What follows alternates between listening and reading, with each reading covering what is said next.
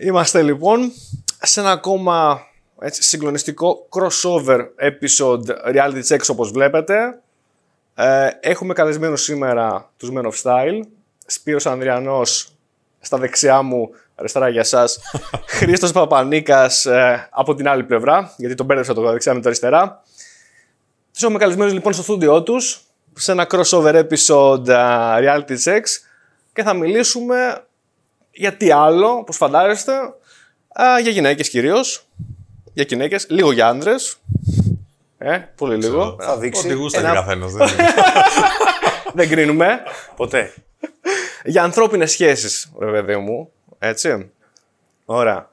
Ε, ε, θα ξεκινήσουμε, παιδιά, θα κοιτάζω και τους δύο. Όποιος θέλει μπορεί να, να διακόπτει να κάνει ό,τι θέλει. Θα προσπαθήσω εγώ να μην μιλάω πάρα πολύ μόνο. Λοιπόν, ε, Είναι δικιά σου παιδιά, εκπομπή, ό,τι θες κάνεις. σωστά, Και σε σωστά. ευχαριστούμε για τη φιλοξενία. Παιδιά, λίμωνα, τι λέτε. Όπως λέτε. Σκέφτομαι να το κάνω κι εγώ έτσι, ε. Αλήθεια, παίρνω Σου ιδέες. αρέσει, σου αρέσει. Πάρα πολύ. Πάρα πολύ.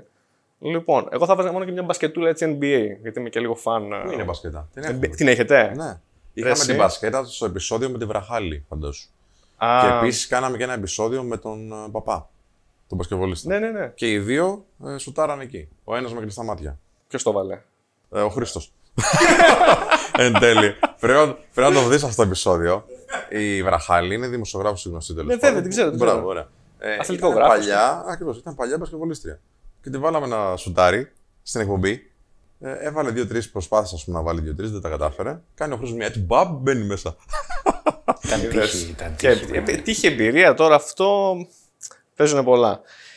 Παιδιά, είστε από τους πρώτους στον τομέα έτσι, αυτοβελτίωσης με κατεύθυνση κυρίως στους άντρες και στις ανθρώπινες σχέσεις. Έτσι, από το 14, αν δεν κάνω λάθος. Το 14. Λοιπόν, και την ιδρύσατε εσείς οι δύο και έχετε και ακόμα έναν συνειδητή. Το Σωστά τον Χρήστος Αναστάσιο, είναι τον- ο Χρήστος, είμαι εγώ και ο Ανέσης ο Διγιβάν. Μπράβο. Πώς λοιπόν τώρα, έτσι, φαντάζομαι ότι είχατε άλλες καριέρες πριν. Πώς ξεκινήσατε, δεν σας ήρθε η ιδέα να κάνετε κάτι τέτοιο; Ε, για, για την αποκατάσταση της αλήθειας, να πούμε ότι στο χώρο του dating, flirting είμαστε οι πρώτοι από το 2014. Στο χώρο της αυτοβελτίωση δεν είμαστε πρώτοι, έτσι. Ε, Πώς μας ήρθε, Είχαμε εμεί ζητήματα. Είχαμε εμεί προβλήματα. Δηλαδή, εγώ ήμουν πάρα, πάρα πολύ τροπαλό. Δηλαδή, πήγαινε ο φίλος μου να προσεγγίσει σε ένα κλαμπ, σε ένα μπαρ μια γυναίκα και έτρεμα εγώ, φαντάζομαι. Δηλαδή, νιώθω πολύ άσχημα εγώ. Ε, υπήρξε και κάποιες περιπτώσεις στη ζωή μου που κάποιες γυναίκες μπήκαν, ήθελα να τις κρατήσω, έπεφτα με τα μούτρα, οπότε τις έχανα. Και κάποια στιγμή λέω εντάξει, αυτό το πράγμα πρέπει να σταματήσει. Και άρχισα να ασχολούμαι με την αυτοβελτίωση. Άρχισα να διαβάζω, άρχισα να πηγαίνω σε σεμινάρια, άρχισα να παρακολουθώ ανθρώπους από το εξωτερικό οι οποίοι το είχαν ψηλολίσει το θέμα ε, και άρχισα να εφαρμόζω πάρα πολύ αυτά που ε, έβλεπα. Α, πήγαμε στο ιστορικό, κάναμε κάποιες εκπαιδεύσεις. Αμερική και Ευρώπη. Ευρώπη κυρίως. Και προσπαθήσαμε να, να φτιάξουμε τον εαυτό μας. Και όταν καταφέραμε και το φτιάξαμε, άρχισαν οι φίλοι μας να το βλέπουν αυτό. Δηλαδή, δεν περίμενε κάποιος να κυκλοφορώ με μια ωραία γυναίκα, γιατί με είχαν συνηθίσει κάπως αλλιώς, κατάλαβες. Οπότε την ώρα που έβλεπα, ας πούμε, ότι ο Σπύρος βγαίνει ραντεβού με μια ωραία ύπαρξη, ε, σου λέει, πώς το κάνεις, Σπύρο, ξέρω εγώ. Οπότε με- βρεθήκαμε και με τον Χρήστο και με τον Ανέστη, μοιραία, ε, και λέμε κάποια στιγμή, «Ρε εσύ, υπάρχει ανάγκη, ο κόσμος το ζητάει, μήπως να το κάνουμε λίγο πιο οργανωμένο, λίγο πιο δομημένο. Και γίνεται το Men of Style. Και έτσι ξεκίνησε. Χρήστος, εσύ ήσουν αυτός να φανταστώ που πήγαινε να την πέσει ενώ περίμενε ο Σπύρος; Ήτανε κάπως Α, έτσι. Αυτό που θα σου πω είναι ότι αρχικά είπε ο Ανέστης να το δούμε επαγγελματικά. Ξεκινήσαμε να αναλαμβάνουμε κάποιου ανθρώπους και μετά έρχεται και ο Σπύρος και λέει ρε παιδιά, να κάνουμε και καμιά εταιρεία. You never know. Εντάξει. Και δημιουργήθηκε ένα domino effect που μέσω των αναλύσεων, γιατί υπάρχει πολύ μεγάλη διαφορά στο να ξέρεις κάτι και να χρειάζεται να το δείξεις σε κάποιον άλλο. Είναι πολύ πολύ πιο δύσκολο. Γιατί μπορεί, ας πούμε, ένας χρόνος ή δέκα χρόνια εμπειρίας να πρέπει να συμπιεστούν ε, μέσα σε δύο ώρες. Δεν είναι εύκολο. Θα πρέπει να δοθούν Καθόλου, ναι. εξηγήσεις και μέχρι να εμφανιστούμε, οι λέξεις πέσιμο και κάνω ντου και καμάκι υπήρχαν πολύ περισσότερο από το προσεγγίζω, φλερτάρω και φέρνω μαζί μου και μια ολόκληρη ζωή. Γιατί το πιο δύσκολο. Καλά, εκτός ότι αρχίζαμε να φεύγουμε από τις δουλειές μας ο ένας μετά τον άλλο, με το που φτιάξαμε την εταιρεία και αρχίζουμε και φεύγουμε από τη δουλειά, η πρώτη εβδομάδα που έφυγα εγώ από τη δουλειά μου ήταν η καλύτερη εβδομάδα της ζωής μου. Και μετά από μια εβδομάδα λέω Παναγία μου, τι θα κάνω, που πάμε. Ναι, τι γίνεται Ξέρεις, τώρα; Είναι μια, είναι μια προσγείωση, μια διαφορετική πραγματικότητα. Και μετά το άλλο κομμάτι είναι ότι αν εκεί που δεν μπορούσα να πω να, να αρθρώσω, να πω την αλφάβητο, ας πούμε, ε, δημιούργησα μια τέτοια αλλαγή στο να μπορώ να φλερτάρω, να Στον εαυτό σου έτσι πρώτα απ' απολαμβάνω. όλα. Φαντάσου, μήπως αυτή η αλλαγή μπορεί να γίνει όχι μόνο στο κομμάτι του φλερτ και του ερωτικού, αλλά μήπως μπορεί να γίνει και παντού Ακριβώς, ναι. στη ζωή μου. Δεν είναι, και είναι δύσκολη η ερώτηση αυτή, γιατί λες, ξέρεις, μήπως κοιμόμουν τώρα και στους άλλους τομείς της ζωής μου όπως κοιμόμουν και στο κομμάτι του φλερτ. Ναι, φυσικά. Επομένως, ξεκινήσατε δηλαδή, πήρατε πάρα πολύ υλικό ε, που μαζεύσατε και εσείς και από προσωπικές εμπειρίες αργότερα και προσπαθήσατε αυτό, είπατε, να το οργανώσετε κάπως. Έτσι. Αυτό τώρα δηλαδή σε τι, σκεφτήκατε στην αρχή ότι θα γίνει σαν τύπου μ, course, τύπου σεμινάριων, πώς, πώς είπατε στην Πολύ αρχή ωραία θα είναι. ερώτηση. Είναι ερώτηση που δεν μας έχουν ξανακάνει. Πολύ σωστό. Ε, σκεφτήκαμε ότι από τη στιγμή που θέλουμε να το κάνουμε επαγγελματικά, να φτιάξουμε μια εταιρεία, θα πρέπει να υπάρχει μια πολύ καλή δομή. Που η δομή περιλαμβάνει εκπαιδευτικό πρόγραμμα, υποστήριξη και ό,τι περιλαμβάνει μια εταιρεία η οποία σέβεται τον πελάτη, σέβεται τον εργαζόμενο και σέβεται και τον brand της, έτσι. Οπότε ξεκινώντας, τι είπαμε; Ποιο είναι το απόλυτο experience, είναι να βγούμε έξω μαζί με τον άνθρωπο και ο άνθρωπος αυτός να ξέρει πώς να το χειριστεί μαζί μας για να απολαύσει την αλληλεπίδραση με τη γυναίκα που του αρέσει. Οπότε το πρώτο μας κύριο κομμάτι ήταν το, η επαφή ε, με το infield. Το infield είναι βγαίνουμε έξω με τον άνθρωπο, φλερτάρουμε μαζί, εκτιθέμεθα μαζί του, έτσι όπως και αυτός θα πάει, θα μιλήσει με τη γυναίκα, ενδεχομένως να φάει και μια απόρριψη ή ενδεχομένως να πάει πάρα πολύ καλά και να περάσει καλά. Έτσι είμαστε μαζί του, δίπλα του. Το πρώτο κομμάτι ήταν αυτό, το πρακτικό μας κομμάτι. Είπαμε επίσης ότι ξέρεις τι, για να μπει στο infield θα πρέπει να ξέρει κάποια πράγματα να πει ή τέλος πάντων να έχει μια δομή στο πώς επικοινωνεί για να μην πηγαίνει πίσω η κουβέντα, να μην νιώθει και αυτός άγχος, να είναι λίγο καλύτερα σα- για αυτόν και να το απολαύσει και καλύτερα. Οπότε φτιάξαμε και αυτό. Και στο τρίτο κομμάτι ήταν η υποστήριξη. Δηλαδή, έρχεσαι εδώ μαζί μας, παίρνεις τη θεωρία σου, παίρνεις το πρακτικό σου κομμάτι, την εμπειρία αυτή και έπειτα συνεχίζεις το ταξίδι. Δεν χρειάζεται να μας έχεις συνέχεια γκαζέ, αλλά θα μας έχεις δίπλα σου στο υποστηρικτικό κομμάτι. Δηλαδή, έχεις μια πορεία, μιλάς με τον coach, έχεις ένα θέμα, μας στέλνεις ένα mail, μας παίρνεις ένα τηλέφωνο και το οργανώσαμε κάπως έτσι. Μμ. Οπότε πήγατε κατευθείαν στο πρακτικό κομμάτι, όπως το είπες, α, infield δηλαδή. Ξεκινήσαμε το πρακτικό, γιατί αυτό θεωρήσαμε το πιο σημαντικό. Είδαμε ότι χρειάζεται και κάποιο κομμάτι πριν προετοιμασίας. Οπότε φτιάξαμε αυτό το εκπαιδευτικό πρόγραμμα που τώρα είναι το best seller μας που λέγεται Bootcamp και έχει και θεωρία και πράξη και υποστήριξη. Για μένα είναι πολύ σωστό αυτό, γιατί σε πολλές περιπτώσεις και στο ελληνικό εκπαιδευτικό σύστημα και γενικά μένουμε πάρα πολύ στο θεωρητικό κομμάτι. Πάρα πολύ. Δηλαδή το υπεραναλύουμε, πλατιάζουμε. Και παιδιά, αν δεν το έχεις κάνει στην πράξη, δηλαδή αν αυτό που όπως κάνουμε και εμείς στο δικό μου επάγγελμα προγραμματιστικά, αν δεν get your hands dirty, δηλαδή άμα δεν βρωμι- λερώσεις τα χέρια σου, δεν φας λίγο τα μούτρα σου, δεν θα καταλάβεις ποτέ. Δεν πάει να έχεις όλο το θεωρητικό υπόβαθρο. Ξέρω πολύ καλά πώς να το κάνω, αλλά δεν το έχω κάνει ποτέ. Οπότε, παιδιά, ήμουν άχρηστος. Είναι φοβερό ότι εσείς το προσεγγίσετε ακριβώς με το. Ε, πάμε κατευθείαν στο πρακτικό, δηλαδή πάμε κατευθείαν και στα βαθιά λίγο. Ήταν αυτό που βοήθησε εμάς αρχικά, έτσι. Γιατί, οκ, μπορεί να διαβάσεις τα πάντα. Υπάρχουν άπειρα άρθρα και οι γνώσεις γενικά είναι άπειροι στο ίντερνετ που μπορείς να δεις. Αλλά αν δεν το κάνεις, δεν μπορείς να ξέρεις. Και η αλήθεια είναι ότι μπορεί να υπήρχαν κάποιοι σύμβουλοι σχέσεων πριν από εμάς που να είχαν κάποια προσέγγιση στο, στο κομμάτι της διαπροσωπικής επαφής με το άλλο φίλο. Αλλά αυτό που μας διαφοροποίησε πάρα πολύ εμάς και μας έφερε σε αυτό το κομμάτι που μπορείς να πεις ότι έχει μια σχετική επιτυχία είναι το ότι εμείς δεν είμαστε οι coach του καναπέ. Δηλαδή, βγαίναμε έξω μαζί με τους ανθρώπους μας. Τέλος. Ναι. Και τι δουλεύει σε μια σχέση. Μέχρι δηλαδή να εμφανιστούμε κάποια κομμάτια και κάποια πλαίσια της έλξης δεν είχαν αναφερθεί ή δεν είχαν εξηγηθεί τόσο. Στο παρακαλάω, κυνηγάω, κάνω δώρα μέχρι να κερδίσω τον άλλον. Και δεν δουλεύει αυτό. Θα σου βγει αργότερα στη σχέση. Ναι, 100%. Και ε, αυτό που δούλεψε που από το κομμάτι του φλερτ αρχίζαμε να, μεγαλώ, να μεγαλώνει το κομμάτι της αυτοβελτίωσης ήταν ότι είδαμε, αρχικά προσπαθούσαμε, προσπαθήσαμε να σπάσουμε έναν κώδικα, δηλαδή ποια είναι τα σημαντικότερα ζητήματα που αντιμετωπίζει Για παράδειγμα, ένας άντρας θα θέλει να φλερτάρει. Και έχουμε τους τρεις βασικότερους φόβους. Φόβος προσέγγισης, φόβος απόρριψης, φόβος έκθεσης προθέσεων ή έκφραση προθέσεων. Ναι, αλλά αυτοί οι φόβοι δεν υπάρχουν οπουδήποτε στη ζωή μας. Ε, Φυσικά. Όταν θέλεις να κάνεις κάτι το οποίο είναι high stakes, είναι σημαντικό, έχει αξία για σένα. Οπότε λέμε, ναι, οπότε αν κάποιος αρχίζει και καταλαβαίνει ότι ναι, πετυχημένα ξεπερνάω κάποιους φόβους, η αυτοπεποίθησή σου μεγαλώνει γιατί αρχίζεις και φορτώνεις στην πλάτη νίκες. Οπότε λες, οκ, ναι, που συζητάγαμε πριν. Και αν ζήταγα την αύξηση. Μπράβο. Και αν έλεγα στον διπλανό μου, κοίτα, μη με διακόπτεις συνέχεια, γιατί με ενοχλεί. Μήπως ξαφνικά αυτά τα δύο φέρουν άλλα δύο και άλλα δύο και άλλα δύο και αλλάξει η ζωή μου.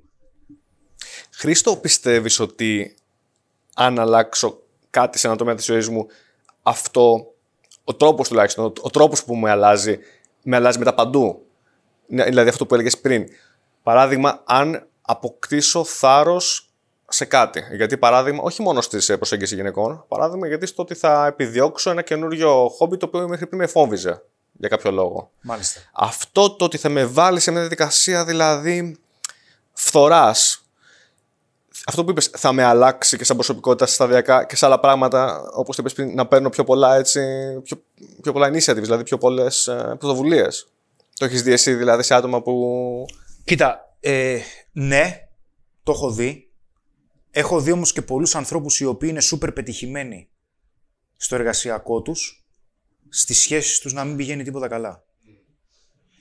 Γιατί; Γιατί θέμα, είναι θέμα χρόνου εμπειρίας. Για μένα, μία από τις ουσίες της ζωής είναι τα κριτήρια. Τόσο πώς εξελίσσεις τα κριτήρια που έχεις για το τι σου ταιριάζει περισσότερο, τι γουστάρεις περισσότερο και τι δουλεύει για τη ζωή σου.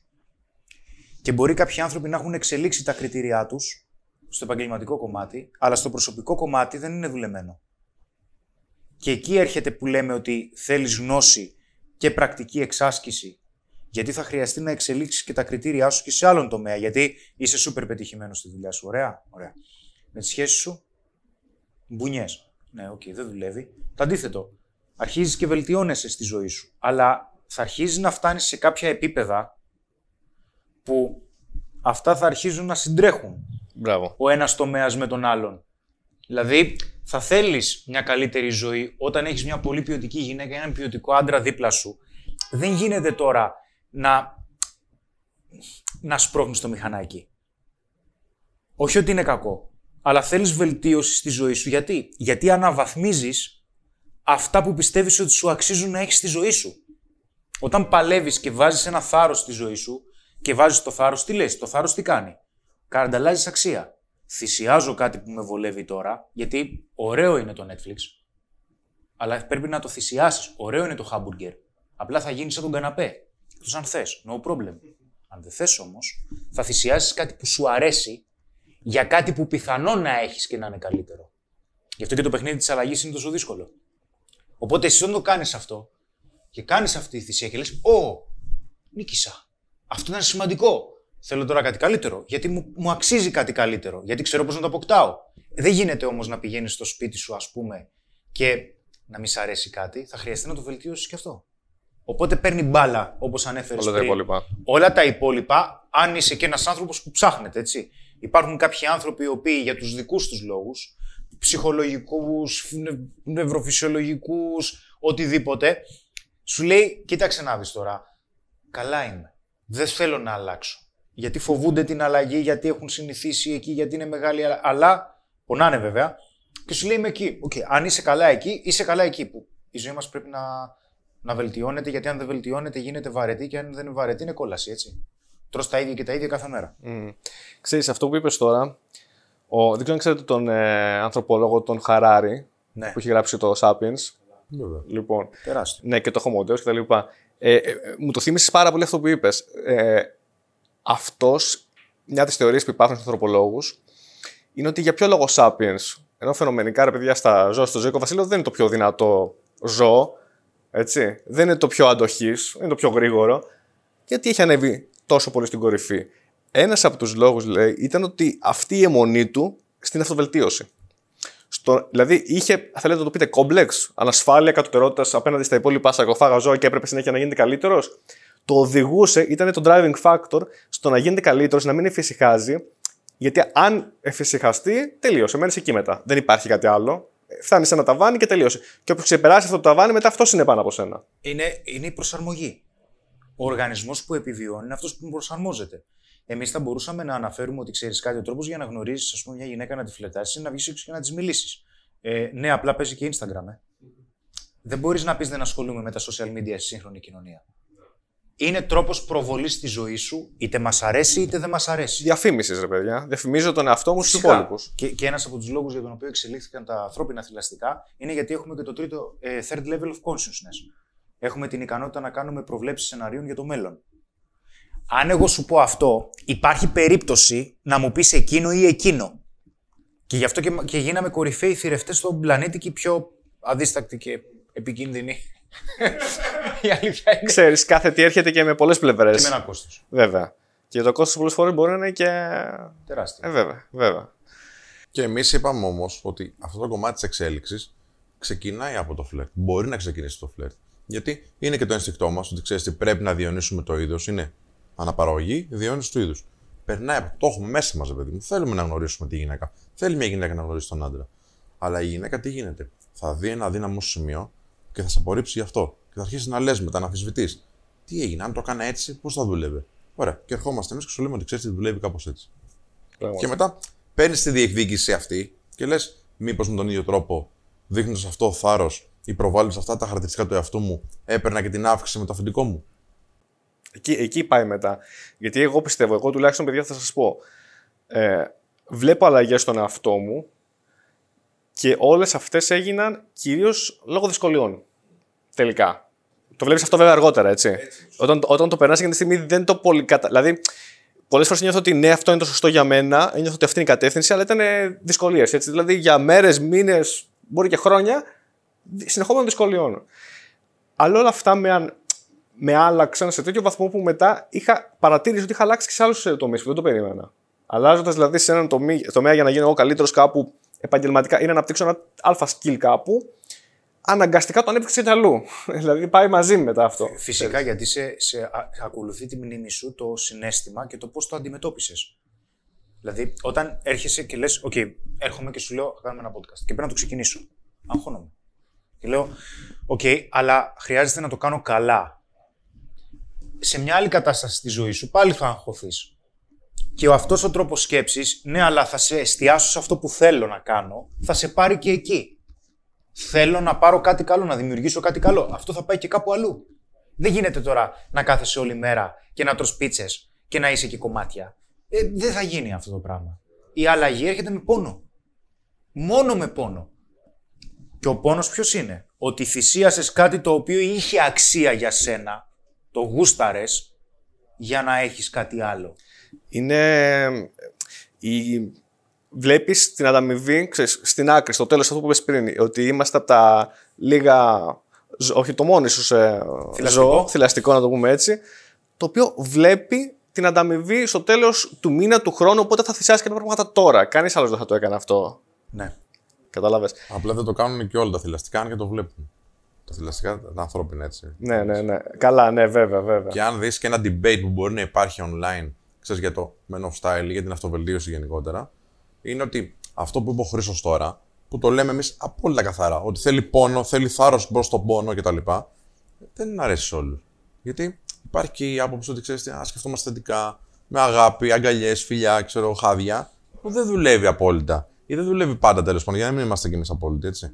Αλλά τι δουλεύει σίγουρα η φορά που αξιοποίησε αυτή τη λέξη πριν πολύ σωστά, η οποία σε κάνει πιο σκληρό, σε κάνει πιο δυνατό. Και αυτό που λέμε συνήθως είναι ότι ξέρεις τι, να αποκτάς ικανότητες, να γίνεσαι καλύτερος, να αποκτάς πανοπλία, ρε παιδί μου, για να μπορείς να διαχειρίζεσαι τις δυσκολίες. Γιατί δεν γίνονται δυσκολίες λιγότερες, γίνονται περισσότερε όσο εξελίσσεσαι. Αλλά μπορείς να γίνεις πιο δυνατός. Μια από τις αγαπημένες μου τώρα μου το θύμισε πάρα πολύ, έτσι, παρομοιώσεις, είναι ότι λέει είναι επίπονη η διαδικασία αλλαγής του εαυτού σου. Γιατί, γιατί είσαι ταυτόχρονα και ο γλύπτης και το γλυπτό ο γλύπτης που το σκαλίζει και το γλυπτό που, που πονάει την ώρα που ο γλύπτης το σκαλίζει. Μάλλον είναι σωστά. Καταλαβαίνεις; Ναι. Και είναι πολύ δύσκολο να είσαι σε αυτή τη θέση, να είσαι στη φάση πόνου που εσύ προκαλεί τον αυτό γιατί εσύ το επέλεξες. και ταυτόχρονα να προσπαθείς να ανταπεξέλθεις και στον πόνο και στο πώς να καθοδηγήσει σωστά το, το χτύπημα ώστε να φτάσω εκεί που θέλω. Σωστά, σωστά. Έτσι. Γιατί είσαι συνεχώς αντιμέτωπος με το πόσο ανεπαρκής είσαι. Ναι. Ότι δεν είμαι αρκετός. Ε, βέβαια. Μα αυτό είναι. το θέμα. Αυτό σε πονάει. Ότι δεν κάνω για αυτό που θέλω. Κάτι πρέπει να γίνει. Δεν μπορώ να μιλήσω. Ε, δεν ξέρω να πληκτρολογώ. Όταν ξεκινήσαμε την εταιρεία που το έχω ξαναπεί, γιατί την business, το business το φτιάξε ο Σπύρος στο Menno Style. Ε, δεν ήξερα να στέλνω mail. Έκανα λάθος στο mail. Ξέρεις τώρα τι είναι να λες είμαι ιδιοκτήτης εταιρείας και έχω πρόβλημα στο να στέλνω mail. Φίλε, είσαι, είσαι βλάκας. Δηλαδή, Καλά, όχι βλάκας, απλώς δεν έχεις Συνε- ακόμα την ικανότητα. αυτό. Συνε... Συνεχώς στη διαδικασία της εξέλιξης, ακόμα και μέχρι σήμερα, αμφισβητούμε τον εαυτό μας για το αν κάνουμε για το επίπεδο που βρισκόμαστε. Γιατί οι δυσκολίες που αναφέρθηκε τώρα είναι αντίστοιχες με το σημείο που βρίσκεσαι. Γιατί πολλές φορές φανταζόμαστε και λέμε, θα ήθελα να ήμουν ο κορυφαίος, θα ήθελα να ήμουν δισεκατομμυρίουχος. Θα ήθελα να είχα και πάρα πολλές γυναίκες, να με θέλουν όλες, να είμαι κορυφαίος, να είμαι. Ξέ... Ξέρεις πώς είναι η ζωή αυτών των ανθρώπων; Τι ευθύνες και δυσκολίες έχουν να διαχειριστούν ή πώς φτάσανε εκεί; Μην βλέπουμε το, βλέπουμε το τελικό αποτέλεσμα. Ε, ναι, και βλέπουμε βασικά όχι μόνο το τελικό, βλέπουμε μόνο το, το ωραίο κομμάτι. Γιατί όσο ανεβαίνεις σε αυτήν την ιεραρχία, έχει τόσο πολύ άγχος, τόσο πολλές ευθύνες, τόσο πολλά πράγματα να πρέπει να τα έχεις στο μυαλό σου να τα οργανώνεις, που προφανώς και τελικά είναι πολύ ευκολότερο απλά να κάνεις ΑΒΓ, να πληρώνεις το τέλος του μήνα και τελείωσε. και μετά να βρεις απλά το θετικό σου. προφανώς και είναι ευκολότερο. Μόνο που το θετικό σου δεν έχει χρόνο να βρεις κανέναν, είναι πολύ απλά γιατί τρέχει συνέχεια. τρέχει από το πρωί μέχρι το βράδυ, γιατί έχει να οργανώσει πάρα πολλά πράγματα γιατί ε- είναι, είναι σε άλλο σημείο. Είναι σε άλλο σημείο. Απλά δεν το βλέπεις αυτό. Βλέπεις μόνο ότι ξέρεις, βγαίνει, μπαίνει στο ακριβό το αυτοκίνητο και φεύγει, ξέρεις. Είναι αυτό. Ε, μου δώσατε πολύ ωραία παιδιά πάσα γιατί ήθελα να μιλήσω αυτό. Ε, Εκτός από το Men of Style, ε, σκεπτόμενος το έτσι που ερχόμουν σε εσάς στο στούντιο, πόσο σημαντικό είναι και το, το struggle. Αυτό που λέγαμε, η δυσκολία. Δηλαδή το Men of Struggle τελικά, εκτός από Men of Style. Ε, πόσο και πόσο στη σύγχρονη, στο σύγχρονο ε, τρόπο ζωής μας το έχουμε απεμπολίσει, παιδιά. Δηλαδή, αποφεύγουμε τη δυσκολία πάση θυσία. Είμαστε όσο γίνεται πιο εύκολο. Να μην κάνω ούτε αυτό, ρε παιδί μου. Ακόμα και τον καφέ μου θα τον παραγγείλω και δεν θα τον παραγγείλω καν στο τηλέφωνο για να μιλήσω με κάποιον και να εκτεθώ. Θα το κάνω πλέον ηλεκτρονικά μέσω του μιας, ε, ενός application. Όσο γίνεται, παιδιά, πιο εύκολο. Αυτό τι μας κάνει μαλθακούς. Όταν εγώ δεν έχω μάθει ούτε καν να μιλάω στο τηλέφωνο σε κάποιον για να παραγγείλω κάτι, πώς θα πάω να μιλήσω σε μια γυναίκα; Να τη ζητήσω κάτι άλλο. Πόσο δίκιο έχεις, φίλε; Καταλαβαίνετε. Σε 100%. Δηλαδή, Αλλά είναι λογικό. Ακολουθείς το μονοπάτι της λιγότερης αντίστασης. Είναι λογικό. Είναι μια φυσική ανάγκη σου. Δηλαδή δεν δεν δεν ξυπνάς το πρωί και λες: Πω, πω, κάτσε να προβληματιστώ. Άλλη μια φορά σήμερα. Όχι. Θέλω να κάνω τη μέρα μου δύσκολη. Κι όμως, παιδιά, κι όμως, παιδιά, εγώ πλέον έχω βάλει τον εαυτό μου με το ζόρι. Λέω, ξέρεις τι, έχω φτάσει σε ένα επίπεδο που έχω μια καλή ποιότητα ζωής. Πρέπει να κάνω τη μέρα μου δύσκολη. Τι, κάτι να βάλω μια δυσκολία μέσα. Θα πάω γυμναστήριο μια ώρα, θα νιώσω επίπονα. Στο τέλος της ώρας αυτής θα είμαι κομμάτια για να βάλω λίγο κάπου μια δυσκολία. Ε, πρέπει να έρθει η δυσκολία. Για να μπορέσω κάπως να. το θέμα είναι τι κάνεις με τις Εστιάζομαι. δυσκολίες που δεν περιμένεις. Ή που δεν μπορείς να το αποφύγεις. Ναι. Εκεί είναι όλο το παιχνίδι που παίζεται. Έτσι. Οι δυσκολίες που επιλέγεις είναι και χρονικά και ψυχολογικά πολύ πιο έτοιμες στο μυαλό σου. Και σε αυτό που ανέφερες πριν, στο ότι θέλουμε το εύκολο, ειδικά στα social media, τα πράγματα είναι πιο πολύπλοκα. Γιατί τι γίνεται, ψυχολογικά θέλω να έχω μια ζωή. Θέλω να είμαι κάποιος όταν προβάλλω στα social media ότι είμαι αυτός μέσω της ζωής που κάνω, παρόλο που μπορεί να είμαι ο, ο πουθενάς, αυτό λέγεται ε, ego depletion. Δηλαδή το μυαλό μου σταματά, μέσα μου σταματάω να έχω το εσωτερικό κίνητρο να γίνω αυτός πραγματικά. Μου αρκεί το ότι έδειξα σε κάποιους ότι μπορεί και να είμαι. Κατάλαβα. Και αυτό που παίρνω ανταμοιβή από αυτό. Και σωστά, το intrinsic motivation φεύγει. Μειώνεται ραγδαία. Οπότε, μάλλον ο Γιώργος είδε ότι είμαι γνωστός, ότι ξέρω αυτόν. Οκ, μέχρι εκεί. Αυτό μου αρκεί η μια φωτογραφία, η μία selfie, έφαγα ένα ακριβό γεύμα από το να έχω από πίσω μου ένα background και μια ζωή η οποία πραγματικά την γουστάρω. Αυτό είναι ένα από τα μειονεκτήματα, γιατί η τεχνολογία έχει και πλεονεκτήματα. Έτσι. Και το dating κάποιες φορές μπορεί να το κάνει πολύ πιο εύκολο στη συνεννόηση και την επικοινωνία μας. Και όπως όλα τα πράγματα, θα χρειαστεί εμείς οι ίδιοι να γνωρίζουμε ποιο είναι το κέρδος, αλλά και το ποιο είναι το πιθανό κόστος που μπορεί να πληρώσουμε με το κέρδος που θα πάρουμε. Γιατί μπορεί να χαθούμε σε αυτή τη φάση. Εννοώντας ότι και στο μένοντας μόνο στο online dating, τελικά μπορεί να μείνεις μόνο εκεί και να, μην, να φοβάσαι μετά πολύ τη, τη physical, δηλαδή το, τη φυσική επαφή; Φυσικά. Υπάρχουν άνθρωποι που γνωρίζουμε και προσπαθούμε να τους βοηθήσουμε. Και, και στα live μας και όλα που κάνουμε και όλα αυτά.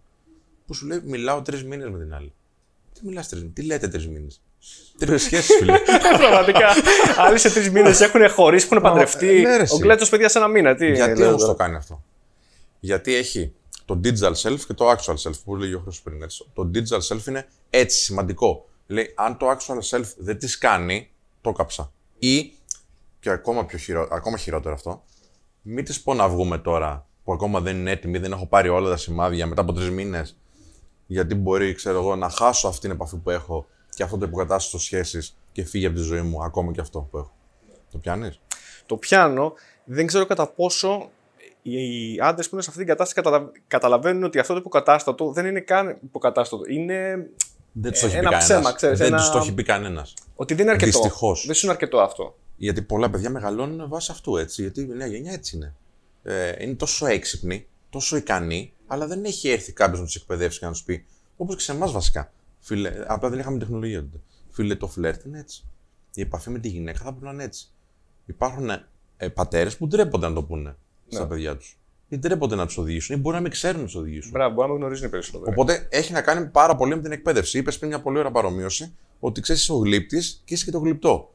Έλα όμως που μπορεί, ναι, μεν πονάς όταν κάνεις με το καλέμι, πώ το λένε αυτό. Μμ, καλέμι μπράβο, είναι σωστό, ωραία. ναι. Αλλά μπορεί να μην ξέρεις και πού να χτυπήσεις. Ή πώς να χτυπήσεις. Γι' αυτό και ήρθες στην καθοδήγηση. από Γι' κάπου αυτό μπορεί τι να ξέρει. καθοδήγησε. Ακριβώς εσύ. Ακριβώς. Και υπάρχουν και πολλοί τρόποι διαφυγής από μια ζωή η οποία δεν μας αρέσει και δεν θέλουμε και να το παραδεχτούμε. Γιατί όταν μιλάς, ας πούμε, με μια γυναίκα τρεις μήνες και έχεις ένα υποκατάστατο σχέση, ε, κάτι θα σου λείπει η ανθρώπινη επαφή. Δεν πειράζει. Δεν θέλω να απορριφθώ και να σβήσω όλο αυτό το σύννεφο που έχω από το μυαλό μου για την ιδανική σχέση που έχω φτιάξει εξ αποστάσεως. Α δω πορνό. Και μετά να παίξω και video games. Ναι. Για να ζήσω το και το ταξίδι του ήρωα παίζοντας τον κράτος. Ναι. Κάποιες ανάγκες ικανοποιούνται Τις από διοχετεύεις εκεί. διπλά και τριπλά υποκατάστατα που μπορεί να έχουμε, γιατί είναι και εύκολη η πρόσβαση σε αυτά. Αλλά οι βασικές μας ανάγκες δεν ικανοποιούνται. Το να πιάσεις έναν άνθρωπο, να γελάσεις με έναν άνθρωπο και να τον δεις να γελάει από το να βλέπεις το LOL. Δεν είναι το ίδιο. Παιδιά, εγώ θεωρώ ότι το, το struggle που έλεγα πριν, για να επανέλθω λίγο σε αυτό, δηλαδή οι δυσκολίες, αλλά οι ισχυρές δυσκολίες, η ισχυρή αντίσταση που παίρνεις, ένας ίσως καλός τρόπος για να μπορέσεις να εκπαιδευτείς, ώστε να μπορέσεις να τις αντιμετωπίσεις και όταν θα έρθουν στη ζωή σου αναπόφευκτα. Γιατί αναπόφευκτα, παιδιά, θα γίνουν δυστυχήματα, ατυχήματα, ό,τι θέλεις. Αν είσαι τελείως, παιδιά, πώς το λένε, φτερό στον άνεμο, τελείωσε. Σε- Αυτό μπορείς να σε ρίξει κάτω, να σε καταστρέψει, να πάθεις κατάθλιψη, ό,τι θέλεις. Αν έχεις στήσει μια ζωή στην οποία όμως συνεχώς λες, OK, θα θέσω αυτό το στόχο. Ακόμα, παιδιά, και αν είναι να μιλήσω με γυναίκα. Ακόμα και αν είναι ε, να πω ότι ξέρεις τι. Α θέσω ένα δύσκολο στόχο που είναι όμως εφικτός μέσα στον επόμενο μήνα να το, προσαπα- να το προσπαθήσω. Να με δυσκολέψει. Να με δυσκολέψει και ψυχικά και σωματικά. Εκπαιδεύομαι έτσι. Εκπαιδεύεσαι στο κομμάτι του θέτω ένα στόχο. Αυτό που σου λέγει ο Χρήστος πριν, ότι, ότι την ώρα που το περιμένεις ε, είναι εύκολο. Την ώρα που δεν το περιμένεις είναι το ζήτημα. Γι' αυτό και εμείς λέμε ότι ξέρεις τι πρέπει να έχεις ποδαράκια στον εαυτό σου. Ποδαράκια τι σημαίνει; Δεν στέκομαι μόνο στη σχέση. Στέκομαι στη σχέση, στέκομαι στους φίλους, στέκομαι στην εργασία μου, έτσι. Στέκομαι στην οικογένειά μου. Αν ένα ποδαράκι δεν πάει καλά για κάποιο λόγο, γιατί έρχεται μία αναποδία την οποία δεν περιμένω και με διαλύει, μπορώ να στηριχτώ στα άλλα τρία. Πολύ σωστό. Εντάξει, φαντάσου τώρα έναν άνθρωπο ο οποίος είναι προσκολλημένος μόνος στους γονείς του και δεν έχει κανέναν άλλον. Και αυτοί οι άνθρωποι φεύγουν από τη ζωή. Τι κάνει αυτός ο άνθρωπος; Κατα... Ναι, καταραίει. Βέβαια. Ενώ αν έχει φίλους, αν έχει μια εργασία που γουστάρει, αν έχει μια ζωή που πραγματικά έχει αξία για αυτόν, τα πράγματα θα είναι δύσκολα, αλλά πιο αντιμετωπίσιμα. Καταλαβαίνω. Έχει πιο πολλά, αυτό που είπες, πιο πολλά στηρίγματα τα, στα οποία μετά μπορεί να δώσει εκεί βάρος, ώστε να μετά να μπορέσει να χτίσει και αυτό που, κατ- που καταστράφηκε με κάποιο τρόπο. Βεβαίως. Δηλαδή, και να η δουλέψει. πρακτική του βάζω στόχους είναι πάρα πολύ σωστή. Απλά δεν ξέρω αν ξέρεις και το, πο- πού προέρχεται η αναβλητικότητα. Η αναβλητικότητα τι σημαίνει; Είμαστε αναβλητικοί, δηλαδή πάμε μια δυσκολία, κάτι που πρέπει να κάνουμε, πιο μετά στο χρόνο, γιατί πιστεύουμε ότι πιο μετά θα έχουμε περισσότερη δύναμη να το διαχειριστούμε. Αυτό το μετά βέβαια δεν έρχεται ποτέ ενδεχομένως πολλές φορές. Αλλά το κάνουμε αυτό για να νιώσουμε πιο δυνατοί. Την ώρα που λες εσύ ότι εγώ θα βάλω στόχο αυτό για να γίνει τότε, νιώθεις δυνατός γιατί είναι στην ευθύνη σου. Είναι στον έλεγχό σου. Αν δεν είναι στον έλεγχό σου, δεν το περιμένεις, δεν το ορίζεις, τότε τα πράγματα είναι πιο δύσκολα. Και εκεί πρέπει να είσαι δυνατός. Κατάλαβα. Και για να μπορέσεις να αντιμετωπίσεις αυτό που λες ως δυσκολία, ξεκινάμε λοιπόν από τους πυλώνες που σου λέει ο Σπύρος, που είναι σημαντικοί. Και μετά αρχίζεις και λες: Οκ, περίμενε λίγο ρε παιδί μου. Θέλω να πάω σε μια συνέντευξη και να τα σπάσω. Και θα μιλήσω απευθείας στο CEO. Δεν θα γίνει. Πάμε λίγο πιο πίσω. Είσαι OK με τη διατροφή σου; Ή τρως όλη μέρα σου μπλάκια; Το σώμα σου σε στηρίζει; Κοιμάσαι. Γελάς μες στη μέρα; Έχεις ανθρώπους που γουστάρεις; Έχεις ένα πρόγραμμα; Διαβάζεις κάτι καινούριο; Γράφεις και καμιά σκέψη; Που αυτά είναι καθοριστικά για τις επικοινωνιακές δεξιότητες. Έτσι. Και κυρίως η επικοινωνία μας με τους άλλους είναι, είναι άμεση αποτέλεσμα της επικοινωνίας που έχουμε με τον εαυτό μας. Αν εσύ μου πεις κάτι και νευριάζω συνέχεια, μάλλον έχω νεύρα με τον εαυτό μου. Κάτι φοβάμαι. Κάπου αντιδράω. Αλλά με μένα. Οπότε, αν ξεκινήσουμε με κάποια απλά πράγματα, δηλαδή, μουστάρεις, ασχολήσου και λίγο με την τέχνη. Μπορεί να μην είσαι τόσο καλλιτεχνικός στην προσωπικότητα κλπ. Μπορεί να είσαι πολυτεχνικός. Σαν προγραμματιστής, ας πούμε, μπορεί να πεις. Αλλά το δημιουργικό, το περαιτέρω, μπορεί να σε βοηθήσει να δεις ένα πίνακα όμορφο. Μια ταινία. Έχεις κάποια χόμπι. Ξεφεύγεις, κάνεις, δείχνεις. Όλα αυτά εξελίσσονται. Θα θέλεις κάποια να τα κάνεις καλύτερα. Όπως και η διατροφή σου και θα δυσκολευτείς. Και θα είσαι και πιο έτοιμος σε αερόσακους όταν θα έρθει μια δυσκολία η οποία μπορεί να είναι πιο πάνω από τις παρούσες ικανότητέ σου. Οπότε πάντα θα ξεκινήσουμε από τις βάσεις μας. Δηλαδή, ακόμα και εμείς τώρα, ακόμα και εμείς τώρα, δεν σημαίνει ότι είμαστε σούπερ πετυχημένοι και αντιθέτως. Αλλά ακόμα και τώρα λέμε, OK, πρέπει να πάμε σε ένα διατροφολόγο, να πάμε σε ένα ψυχολόγο, να δούμε ένα σεμινάριο, να διαβάσουμε. Γιατί; Γιατί πάντα, αυτό το λέγε ο δάσκαλός μου στην πυγμαχία. Μην βλέπετε τους επαγγελματίες του εξωτερικού στην Αμερική που κάνουν εξωγήινα πράγματα. Ο σκοπός είναι η τελειοποίηση των βασικών, των θεμελιωδών. Τελειοποιεί τα θεμελιώδη πάντα. Απλά δεν το ξέρεις. Ναι, ναι. Καλά, είναι φοβερό τώρα που μιλήσεις για πυγμαχία, γιατί το είχα πολύ στο νου μου. Συστήνεται ε, σε άνδρες ως έναν τρόπο να βελτιώσουν ε, τη ζωή τους αργότερα σε διάφορους τομείς να ασχοληθούν με πολεμικές τέχνες και πυγμαχία. Φυσικά. Και όχι μόνο σε άντρες. Και σε γυναίκες και Γιατί γενικά. όχι. Εμείς στη σχολή έχουμε πάρα πολλούς. Ναι, βέβαια. Πάρα πολλούς. Ναι, γενικά σαν ανθρώπους, τώρα μιλήσει για άντρες, αλλά. Ναι, γενικά. γιατί οι περισσότεροι νομίζουν είναι ξύλο. Και μου λένε, Α, μου λες να πάω τώρα πυγμαχία για να αγριέψω. Ναι, θα πας στην πυγμαχία σε σύγχρονη σχολή και θα σου σε βαράνε χωρίς λόγο. Δεν- δεν- Δεν γίνεται αυτό το πράγμα. Που μου λένε κάποιοι άνθρωποι ας πούμε, που δεν ξέρουν, ε, που δεν ξέρουν ότι ξέρω, ότι μας βάζουν στη σειρά και μας πάνε τις μύτες. Λέω, τι λες, ρε, είσαι τα καλά σου τώρα; Πας καλά. Από τα 17 μου παίζω. Δεν παίζουν αυτά τα πράγματα. Αλλά είναι σκάκι. Όπως είναι η ζωή. Δηλαδή, κοίταξε, ο άλλος θα έρθει πάνω σου. Ε, εντάξει, δεν θα έρθει και για χάδια, δεν θα έρθει και για να σκοτώσεις τον συμπαίχτη σου, γιατί δεν είναι αντίπαλος. Αλλά κάτι πρέπει να κάνεις. Κάτι πρέπει να κάνεις. Αυτό το λέει ο δάσκαλός μου στους έφηβους που έχει. Παιδιά, μην περιμένετε συνέχεια από εμένα να σας πω τι θα κάνετε όταν ο άλλος επιτίθεται. Δοκιμάστε κάτι και κρατήστε αυτό που πιάνει. Αυτό είναι σχολείο. Γιατί; Ε, θα σε χτυπήσει η ζωή, ρε φίλε, τι να κάνουμε τώρα; Θα σε τεστάρει για να δει κατά πόσο αξίζεις τα καλύτερα. Πώ και οι γυναίκες. Ακριβώς. Ακριβώς.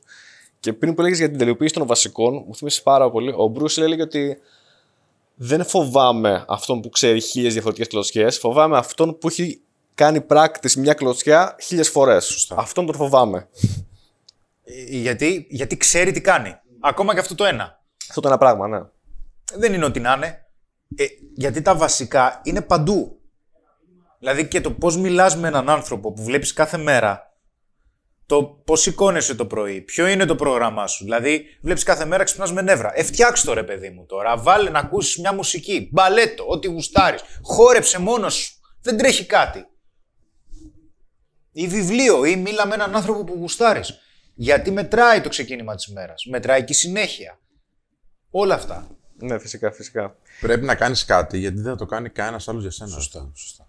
Γιατί ως ένα βαθμό πολύ στηριζόμαστε στο ότι θα πει η μαμά και ο μπαμπάς και να μας δώσει μια οδηγία.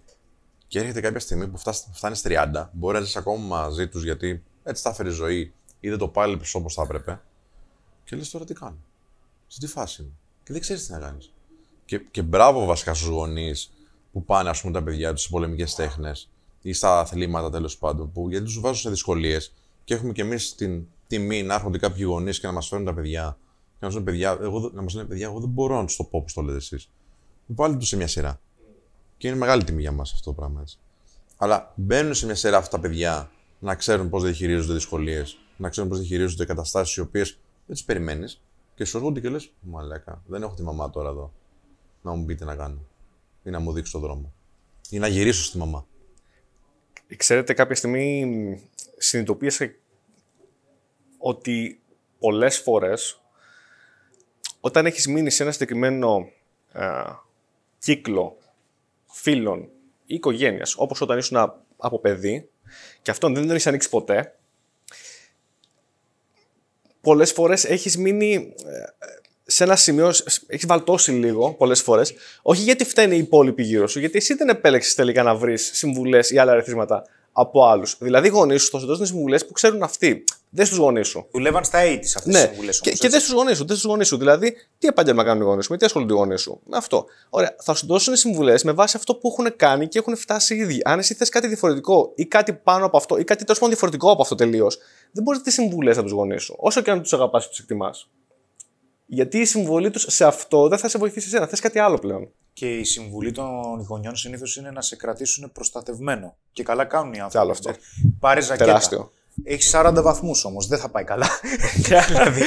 Για μεταξύ, μεταξύ σοβαρού και αυτού σκεφτόμουν ε, πώς είναι το επίπεδο entrepreneurship στην Ελλάδα συγκριτικά με Ευρώπη. Καλά, δεν θα πω με Αμερική, γιατί η Αμερική είναι άλλο τέτοιο, το έχουν πολύ στο αίμα τους. Αλλά ας πούμε με Ευρώπη. Σκεφτόμουν, σε στέλνουν από το σπίτι σκεφτόμουν, νωρίς, ρε, τώρα, Γιώργο. αυτό, σκεφτόμουν τώρα μετα, Έλα, ρε, Γιώργο. μεταξύ σοβαρού και αστείου. Πόσες, πόσες, πόση ελληνική επιχειρηματικότητα νεοφύη έχει σκοτώσει Ελληνίδα μάνα; Τι εννοείς, Ρε, εμείς, φίλε. Επειδή δεν άφησε κάποιον να κάνει κάτι, ξέρεις. Ο πατέρας μου είχε επιχειρήσει όλη την καριέρα. Όλη την καριέρα. Δούλευα στον ΟΤΕ. Και όταν αποφάσισα να φύγω, ε, δέχτηκα τέτοιο πόλεμο για να κάνω κάτι δικό μου.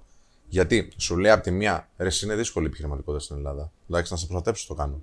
Αλλά απ' την άλλη, πόσα όνειρα μπορεί να κόψεις το πράγμα; Άσε με να κάνω το δικό μου, ρε παιδί μου. Στήριξέ με με κάποιον τρόπο. Να μου πεις ότι ξέρεις τι υπάρχουν αυτά τα προβλήματα, αυτός ο δρόμος είναι δύσκολος, ότι ξέρεις τι, αν θες βοήθεια είμαι εδώ. Αλλά άσε να το ζήσω. Πες μου, ξέρω, προχώρα και κάνε λάθη, δεν πειράζει. Αν τα κάνω τώρα, πώς θα τα κάνω; Πραγματικά. Αυτό συμβαίνει σε όλους τους ανθρώπους, έτσι. Πραγματικά. Σε όλους τους ανθρώπους.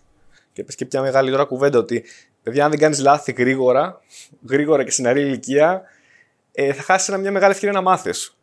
Θα χάσεις μια τεράστια ευκαιρία. Γιατί πότε θα τα κάνεις τα λάθη μετά, Όταν θα έχεις οικογένεια, παιδιά ή σε μια μεγαλύτερη ηλικία που θα είσαι 40-50 χρονών, με εκεί, εκεί τα λάθη θα κοστίζουν πολύ πιο πολύ. Δεν, μπο- δεν μπορείς. Δεν σε...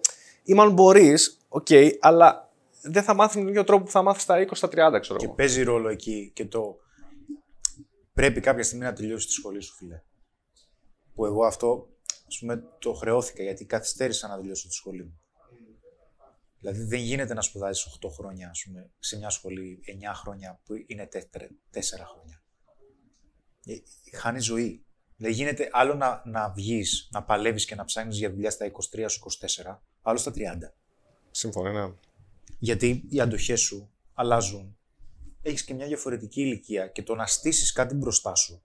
Δηλαδή, εγώ όταν συνειδητοποιη- συνειδητοποιηθώ, φτιάξαμε την εταιρεία που ήμουν 28, δεν θυμάμαι πόσο χρόνο ήμουν. 29, που ξεκινήσαμε ας πούμε να το δουλεύουμε. Και έμαθα, αναγκάστηκα να μάθω πράγματα τα οποία δεν χρειάζονταν. Γιατί ήμουν, πριν ήμουν ε, ηλεκτρολόγος, μετά ήμουνα στις πωλήσεις δύο-δυόμιση χρόνια, που και εκεί ας πούμε πήρα πράγματα, που και πάλι τεχνολογικά ήμουν πίσω. Social media, και τώρα είμαι. Social media, ε, ε, ο- που Στέλνεις mail όμως. δεν γίνεται και καλά mail και με αρχεία ξέρω να στέλνω. Λοιπόν, λοιπόν αλλά φίλε, ναι, η, η προσαρμογή που λέγαμε, η- ο δείκτης ενηλικίωσής σου είναι το ότι θα πρέπει κάποια στιγμή να σταματήσεις να έχεις ανάγκη τους άλλους να σου λένε ότι εκεί που πηγαίνεις είναι οκ. Εντάξει, πήγαινε. Αν περιμένεις να σου πούν οι άλλοι, εντάξει, πήγαινε, υπάρχει πρόβλημα. Παιδιά, είναι. μ, Δεν ξέρω αν υπάρχει όρος. Εγώ κάποια στιγμή το έχω συζητήσει με, με φίλους. Υπάρχει το ένα αυτό που λες εσύ, με το καθυστερήσεις να τελειώσεις τη σχολή σου. Και εγώ καθυστέρησα στο πρώτο πτυχίο. Για διάφορους λόγους. Γιατί ήταν. ε, Το χρεώνω λίγο και μ, στην όλη ελληνική περίοδος ατμόσφαιρα γύρω από το ελληνικό πανεπιστήμιο που είσαι πολύ χαλαρός, πολλοί παιδιά πάμε να παρτάρουμε. Δεν, δεν, Δεν, δεν θες είναι. να πας στο πανεπιστήμιο. Ναι, Δεν παιδιά, θέλω να αφήστε το. πάω. Είναι και τα κτίρια τώρα πώ είναι. α, Αυτό Η είναι τεράστια γραμματεία συζήτηση. δουλεύει δύο ώρες τη βδομάδα. Αφήστε άσε το, μας παιδιά. τώρα. Παιδιά, είχαμε εξεταστικές γιατί είχαμε Ναι. καταλήψει το μισό Ναι, ναι, χρόνο. ναι. Τέλος πάντων, τώρα είναι τεράστια Ναι, συζήτηση αλλά για πολλούς σήκω φύγε, λόγους. κάνε κάτι άλλο. Μπράβο, μπράβο. Άμα δεν την παλεύεις, κάνε κάτι άλλο. Σήκω φύγε, πάρε την απόφαση ότι αυτό δεν είναι για μένα. Και ψάξου. Με ό,τι επιπτώσεις έχει έτσι. Η κύρια επίπτωση είναι τι θα πω στους γονείς μου, ρε φίλε. Που οι γονείς μου με θέλανε επιστήμονα. Εντάξει, δεν πειράζει, θα γίνει ένας λιγότερος. Λες και όλοι οι υπόλοιποι Ναι. τους έχουμε εδώ πέρα για σε ευρία κατανάλωση και έχουμε όλοι υπάρχουν- τους στηρίζουν, έτσι. Ναι, ρε φίλε. Ναι. Μα ποιος ε- υπάρχουν τόσοι επιστήμονες στην Ελλάδα, γιατί είμαστε έξυπνο λαός, ναι, που κάνουν άλλες δουλειές. Ε, πραγματικά αυτό είναι. Τεχνικές Αυτή δουλειές. καταλήγουμε, ναι. Χειρονακτικές δουλειές. Μια χαρά, κανένα πρόβλημα. Ε, Αυτό ακριβώς. Το θέμα είναι να είσαι ευτυχισμένος. Αυτό ακριβώς. Να σε ικανοποιεί αυτό που κάνεις.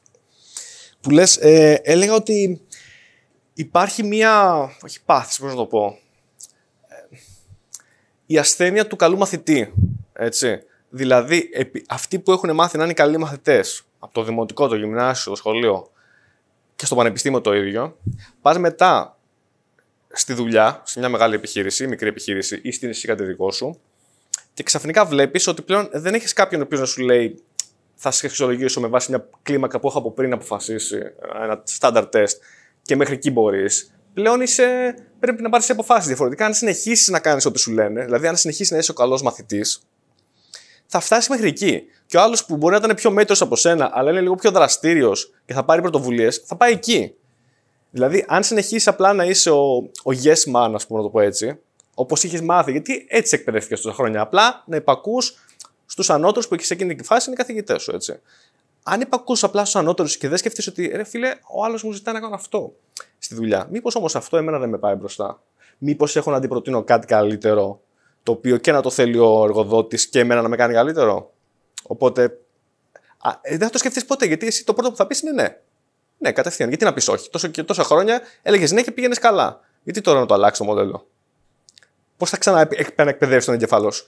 Και βλέπω παιδιά πολλούς οι οποίοι ήταν εκπληκτικοί και μαθητές και φοιτητές, και μετά όταν μπαι- βγαίνουν στην αγορά εργασίας ή βρίσκουν δουλειές, είναι λίγο. Τους βλέπω λίγο δεν είναι ευχαριστημένοι πια. Δεν ξέρω αν το έχετε δει εσείς αυτό καθόλου. Αρκετές φορές, ε, ξέρεις τι σκέφτομαι, από τη μία έχεις τόσες, τόσους πολλούς τρόπους να πάρεις γνώση και να το δουλέψεις και μερικές φορές άλλες βλέπω ότι είμαστε τόσο χωμένοι σε ένα τούνελ που δεν βγαίνεις με τίποτα ας πούμε.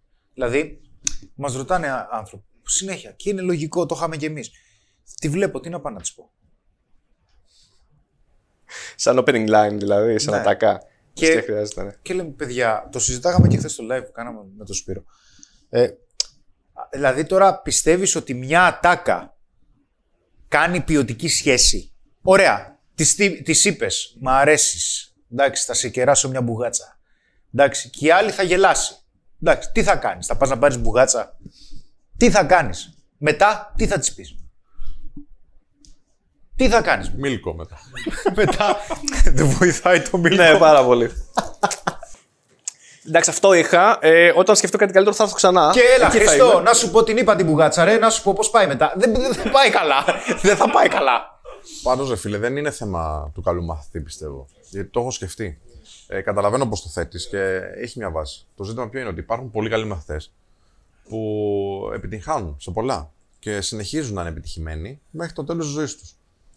Ε, πιστεύω ότι έχει να κάνει με την ανάπτυξη της κριτικής σκέψης. Δηλαδή, υπάρχουν μαθητέ που όντως, επειδή το εκπαιδευτικό σύστημα οδεύει λίγο προς την παπαγαλία, ε, να μην το έχουν αναπτύξει, να μην έχουν αναπτύξει την κριτική σκέψη τόσο πολύ, όσο άλλοι άνθρωποι που είχαν και άλλα αριθμήματα απ' έξω.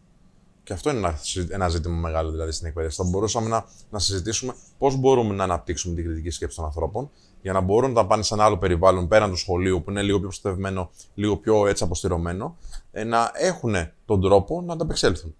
Ε, και αυτό έχει να κάνει κυρίως με την εκπαίδευση γενικότερα. Γιατί στην Ελλάδα δυστυχώς δεν είναι τόσο ανεπτυγμένη αυτό που, αυτό που λέμε ε, διαβίου μάθηση.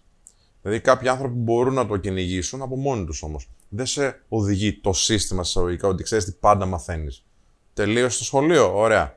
Πάμε στο πανεπιστήμιο και άμα. Τελείωσε το πανεπιστήμιο, τέλος. Είσαι στη ζωή μόνος σου, φίλε. Όχι, συνεχώς πρέπει να μαθαίνεις. Και αυτό που θα μαθαίνεις κυρίως δεν είναι άλλη μια γνώση, γιατί τη γνώση την έχεις εδώ, στο κινητό σου συνέχεια. Είναι το πώς σκέφτεσαι. Μπερδεύουμε την μνήμη και την απομνημόνευση με τη μάθηση. Αυτή είναι η διαφορά.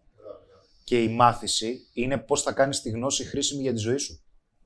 Η απομνημόνευση είναι ότι απλά το γνωρίζω. Το ότι το ξέρεις δεν σημαίνει ότι μπορείς να το κάνεις χρήσιμο.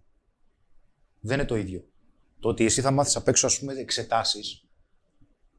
Ε, ναι, το ότι θα μάθεις απ' έξω ένα μάθημα και θα τα γράψεις γιατί τα θυμάσαι. Δεν σημαίνει ότι έχεις γνώση αυτού που γράφεις ή έχεις μάθηση. Σημαίνει ότι έχεις μνήμη αυτό που γράφεις μόνο. Έχεις μνήμη. Εκείνη τη στιγμή Για- τουλάχιστον και το και έχεις μάθει, παροδική. που Φυσικά αυτό θα πάει σε walking memory και σε κάνα 24ωρο, 48ωρο θα έχει ξεχαστεί έτσι. Γιατί θα έχει μπει κάτι άλλο. Δεν μπορείς να τα θυμάσαι όλα. Οπότε αυτό έχει διαφορά. Γιατί αυτό το βλέπουμε, ας πούμε, πολύ απλά και δεν θέλω τώρα να, να, να ρίξω ανάθεμα κάπου, αλλά το βλέπουμε και στις σχολές οδηγών. Η σχολή οδηγών ποια είναι, θα πας να δώσεις τα σήματα, θα κάνεις κάποια μαθήματα και ξέρεις να οδηγείς. Δεν ξέρεις να οδηγείς. Τι να κάνουμε τώρα; Γιατί; Έχεις απλά την άδεια να οδηγείς. έχεις μόνο απλά- αυτό, τίποτα έχεις άλλο. μόνο την άδεια, το δίπλωμά σου, αλλά έχεις βρεθεί σε πραγματική κίνηση. Σε έχει βγάλει κάποιος στην εθνική και σου πει τράβα χειρόφρενο τώρα εδώ. Εδώ θα κάνεις. Σε συνθήκες οι οποίες είναι δύσκολες. Όχι. Γι' αυτό και μας παίρνει πολύ χρόνο και ο καθένας μαθαίνει μόνος του ή δεν μαθαίνει ποτέ ή είμαστε λίγο περίεργοι στο πώς οδηγούμε. Άλλο λοιπόν το απομνημονεύω κάτι και το γνωρίζω, άλλο η μάθηση πώς το κάνω χρήσιμο αυτό στη ζωή μου. Γιατί μετά έρχεται και το φίλτρο, το critical thinking, που για μένα είναι, είναι σως, έτσι. Ότι πώς μπορώ να χρησιμοποιήσω προς όφελός μου αυτό που έμαθα; Εντάξει, γιατί άμα κα- κατά τη διάρκεια ας πούμε, που δημιουργούσαμε και εξελίσσαμε την εταιρεία, πάντα κάθομαι και μελετάω, ειδικά όταν πήραμε τμήματα και τα χωρίσαμε στις τμήματα ο καθένας στην εταιρεία με τους ιδιοκτήτες, ε, άρχισα να μελετάω management. Πάντα μελετάω management. Ε, δεν έχει κάποιο. Συγγνώμη, ε, ο Σπύρος είναι όχι απλά ειδικός, εντάξει, είναι expert, αλλά ε, δεν δε, δε, δε, δεν μπορώ. Δεν, έχει, δεν είναι το ίδιο στην εφαρμογή. είναι ρε πολύ πιο δύσκολο γιατί Το ότι δεν είναι διά- οι άνθρωποι ίδιοι. Sorry. Πες, πες, Όχι, πες, το, πες. το ότι διαβάζεις όταν ανάλυση, ας πούμε, ο καθένας, δεν σημαίνει ότι ξέρει τι να κάνει με αυτά που έχει μοιράσει στο σταυρό πάνω. Στο SWOT analysis έχεις ένα σταυρό. Εντάξει, και βλέπεις τι απειλές και τις ευκαιρίες κτλ. Ε, δεν ξέρεις τι να τα κάνεις μετά. Ωραία, το μάθει αυτό το πράγμα. Είναι εδώ, μπορείς να το κάνεις SWOT analysis, πώς το κάνω. Το ξέρεις, δεν χρειάζεται να το ξέρεις απ' έξω. Το ξέρεις, το βλέπεις, το κάνεις στον πίνακά σου. Ωραία, τώρα τι. Ε, αυτό θέλει εμπειρία, θέλει και critical thinking, θέλει μάθηση. Πολύ ο Χρήστος. Και θέλει και λίγο ρε παιδιά δημιουργικότητα. Δηλαδή θέλει να μπορείς να Ε, βρει τη βέβαια, σκέψη. ρε, Δηλαδή φίλε. εκείνη η μητάκ. Ναι, Αυτό δεν εντάξει. διδάσκεται, ρε παιδιά. Δεν σου εύκολα. μαθαίνει Δηλαδή, κάποιος ότι πρέπει να καταλάβω τι σκέφτεται ο Γιώργος που δουλεύει μαζί μου και τι σημαίνει πραγματικά συνεργασία. Ότι είσαι ok εκεί που πάμε. Ωραία. Έτσι μπορώ εγώ να βοηθήσω. Εσύ πώς μπορείς να βοηθήσεις; Ωραία. Χριστό, δεν. Οκ. Άι να χαθείς Γιώργο. Ωραία. Ή, έλα λίγο να δούμε. Δεν είναι, δεν δεν μπορείς να το μάθει αυτό κανείς. Η ανθρώπινη επικοινωνία. Για την ενσυναίσθηση, λες εσύ, να, να, να μπαίνω στη διαδικασία να σκεφτώ πριν Πολύ πω σωστά. πώς θα σκεφτεί ο άλλος κτλ. Πρέπει να καταλάβω τι σκέφτεσαι. Παιδιά, για μένα πάντως, ειδικά στην επικοινωνία μου με γυναίκες, αλλά όχι μόνο με όλους, με τους πάντες, αλλά τώρα το θυμήθηκα πάρα πολύ όταν προσέγγιζα κοπέλες, όταν έδειχνα στις άλλες ότι ενσυναίσθηση για κάποιο λόγο ήταν σαν να έπεφτε ένα ρότο τείχος από μπροστά μας. Δηλαδή ήταν μια κοπέλα και έβλεπα ρε παιδί μου ότι την προσεγγίζανε συνέχεια άπειροι, ορδές. Είχαν κατέβει, ο Τζέκης χάνει και όλοι μαζί και τις, και τις μιλούσαν. Και πήγαινε κάποια στιγμή, μου λέει: Τι θες πει ένα φίλο μου, λέω, κάτσε, ξέρω εγώ να, να δεις. Και ρωτάω να σου πω, ναι, επειδή έχουμε βάλει στοίχημα, λέω με το φίλο μου, ε, πόσες την έχουν πέσει σήμερα, 15-16 κτλ. Και άρχισε και γέλαγε γιατί της άρεσε.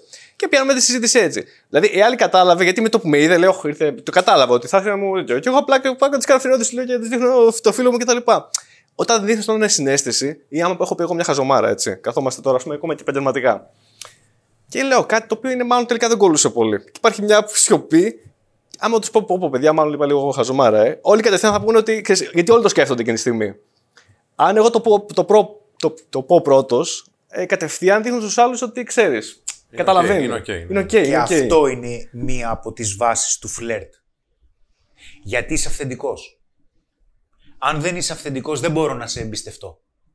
Τι να κάνουμε τώρα; Θα μου δείξεις κάτι που δεν είσαι. Όταν πεις παιδιά κοιτάξτε είπα μαλακία. εντάξει. Αλήθεια τώρα. Είμαι οκ με μένα. Γιατί, γιατί και εσύ έχεις πει και ο Σπύρος έχει πει και ο Κωνσταντίνος έχει πει γίνεται η σύνδεση αν δείξω ότι ήταν έξυπνο αυτή η παπάντζα που είπα, εσύ θα πεις πω, πω. Δεν γίνεται το connection. Η αυθεντικότητα αυτή λοιπόν υπάρχει και στο φλερτ, υπάρχει και σε όλες τις ανθρώπινες σχέσεις. Ναι.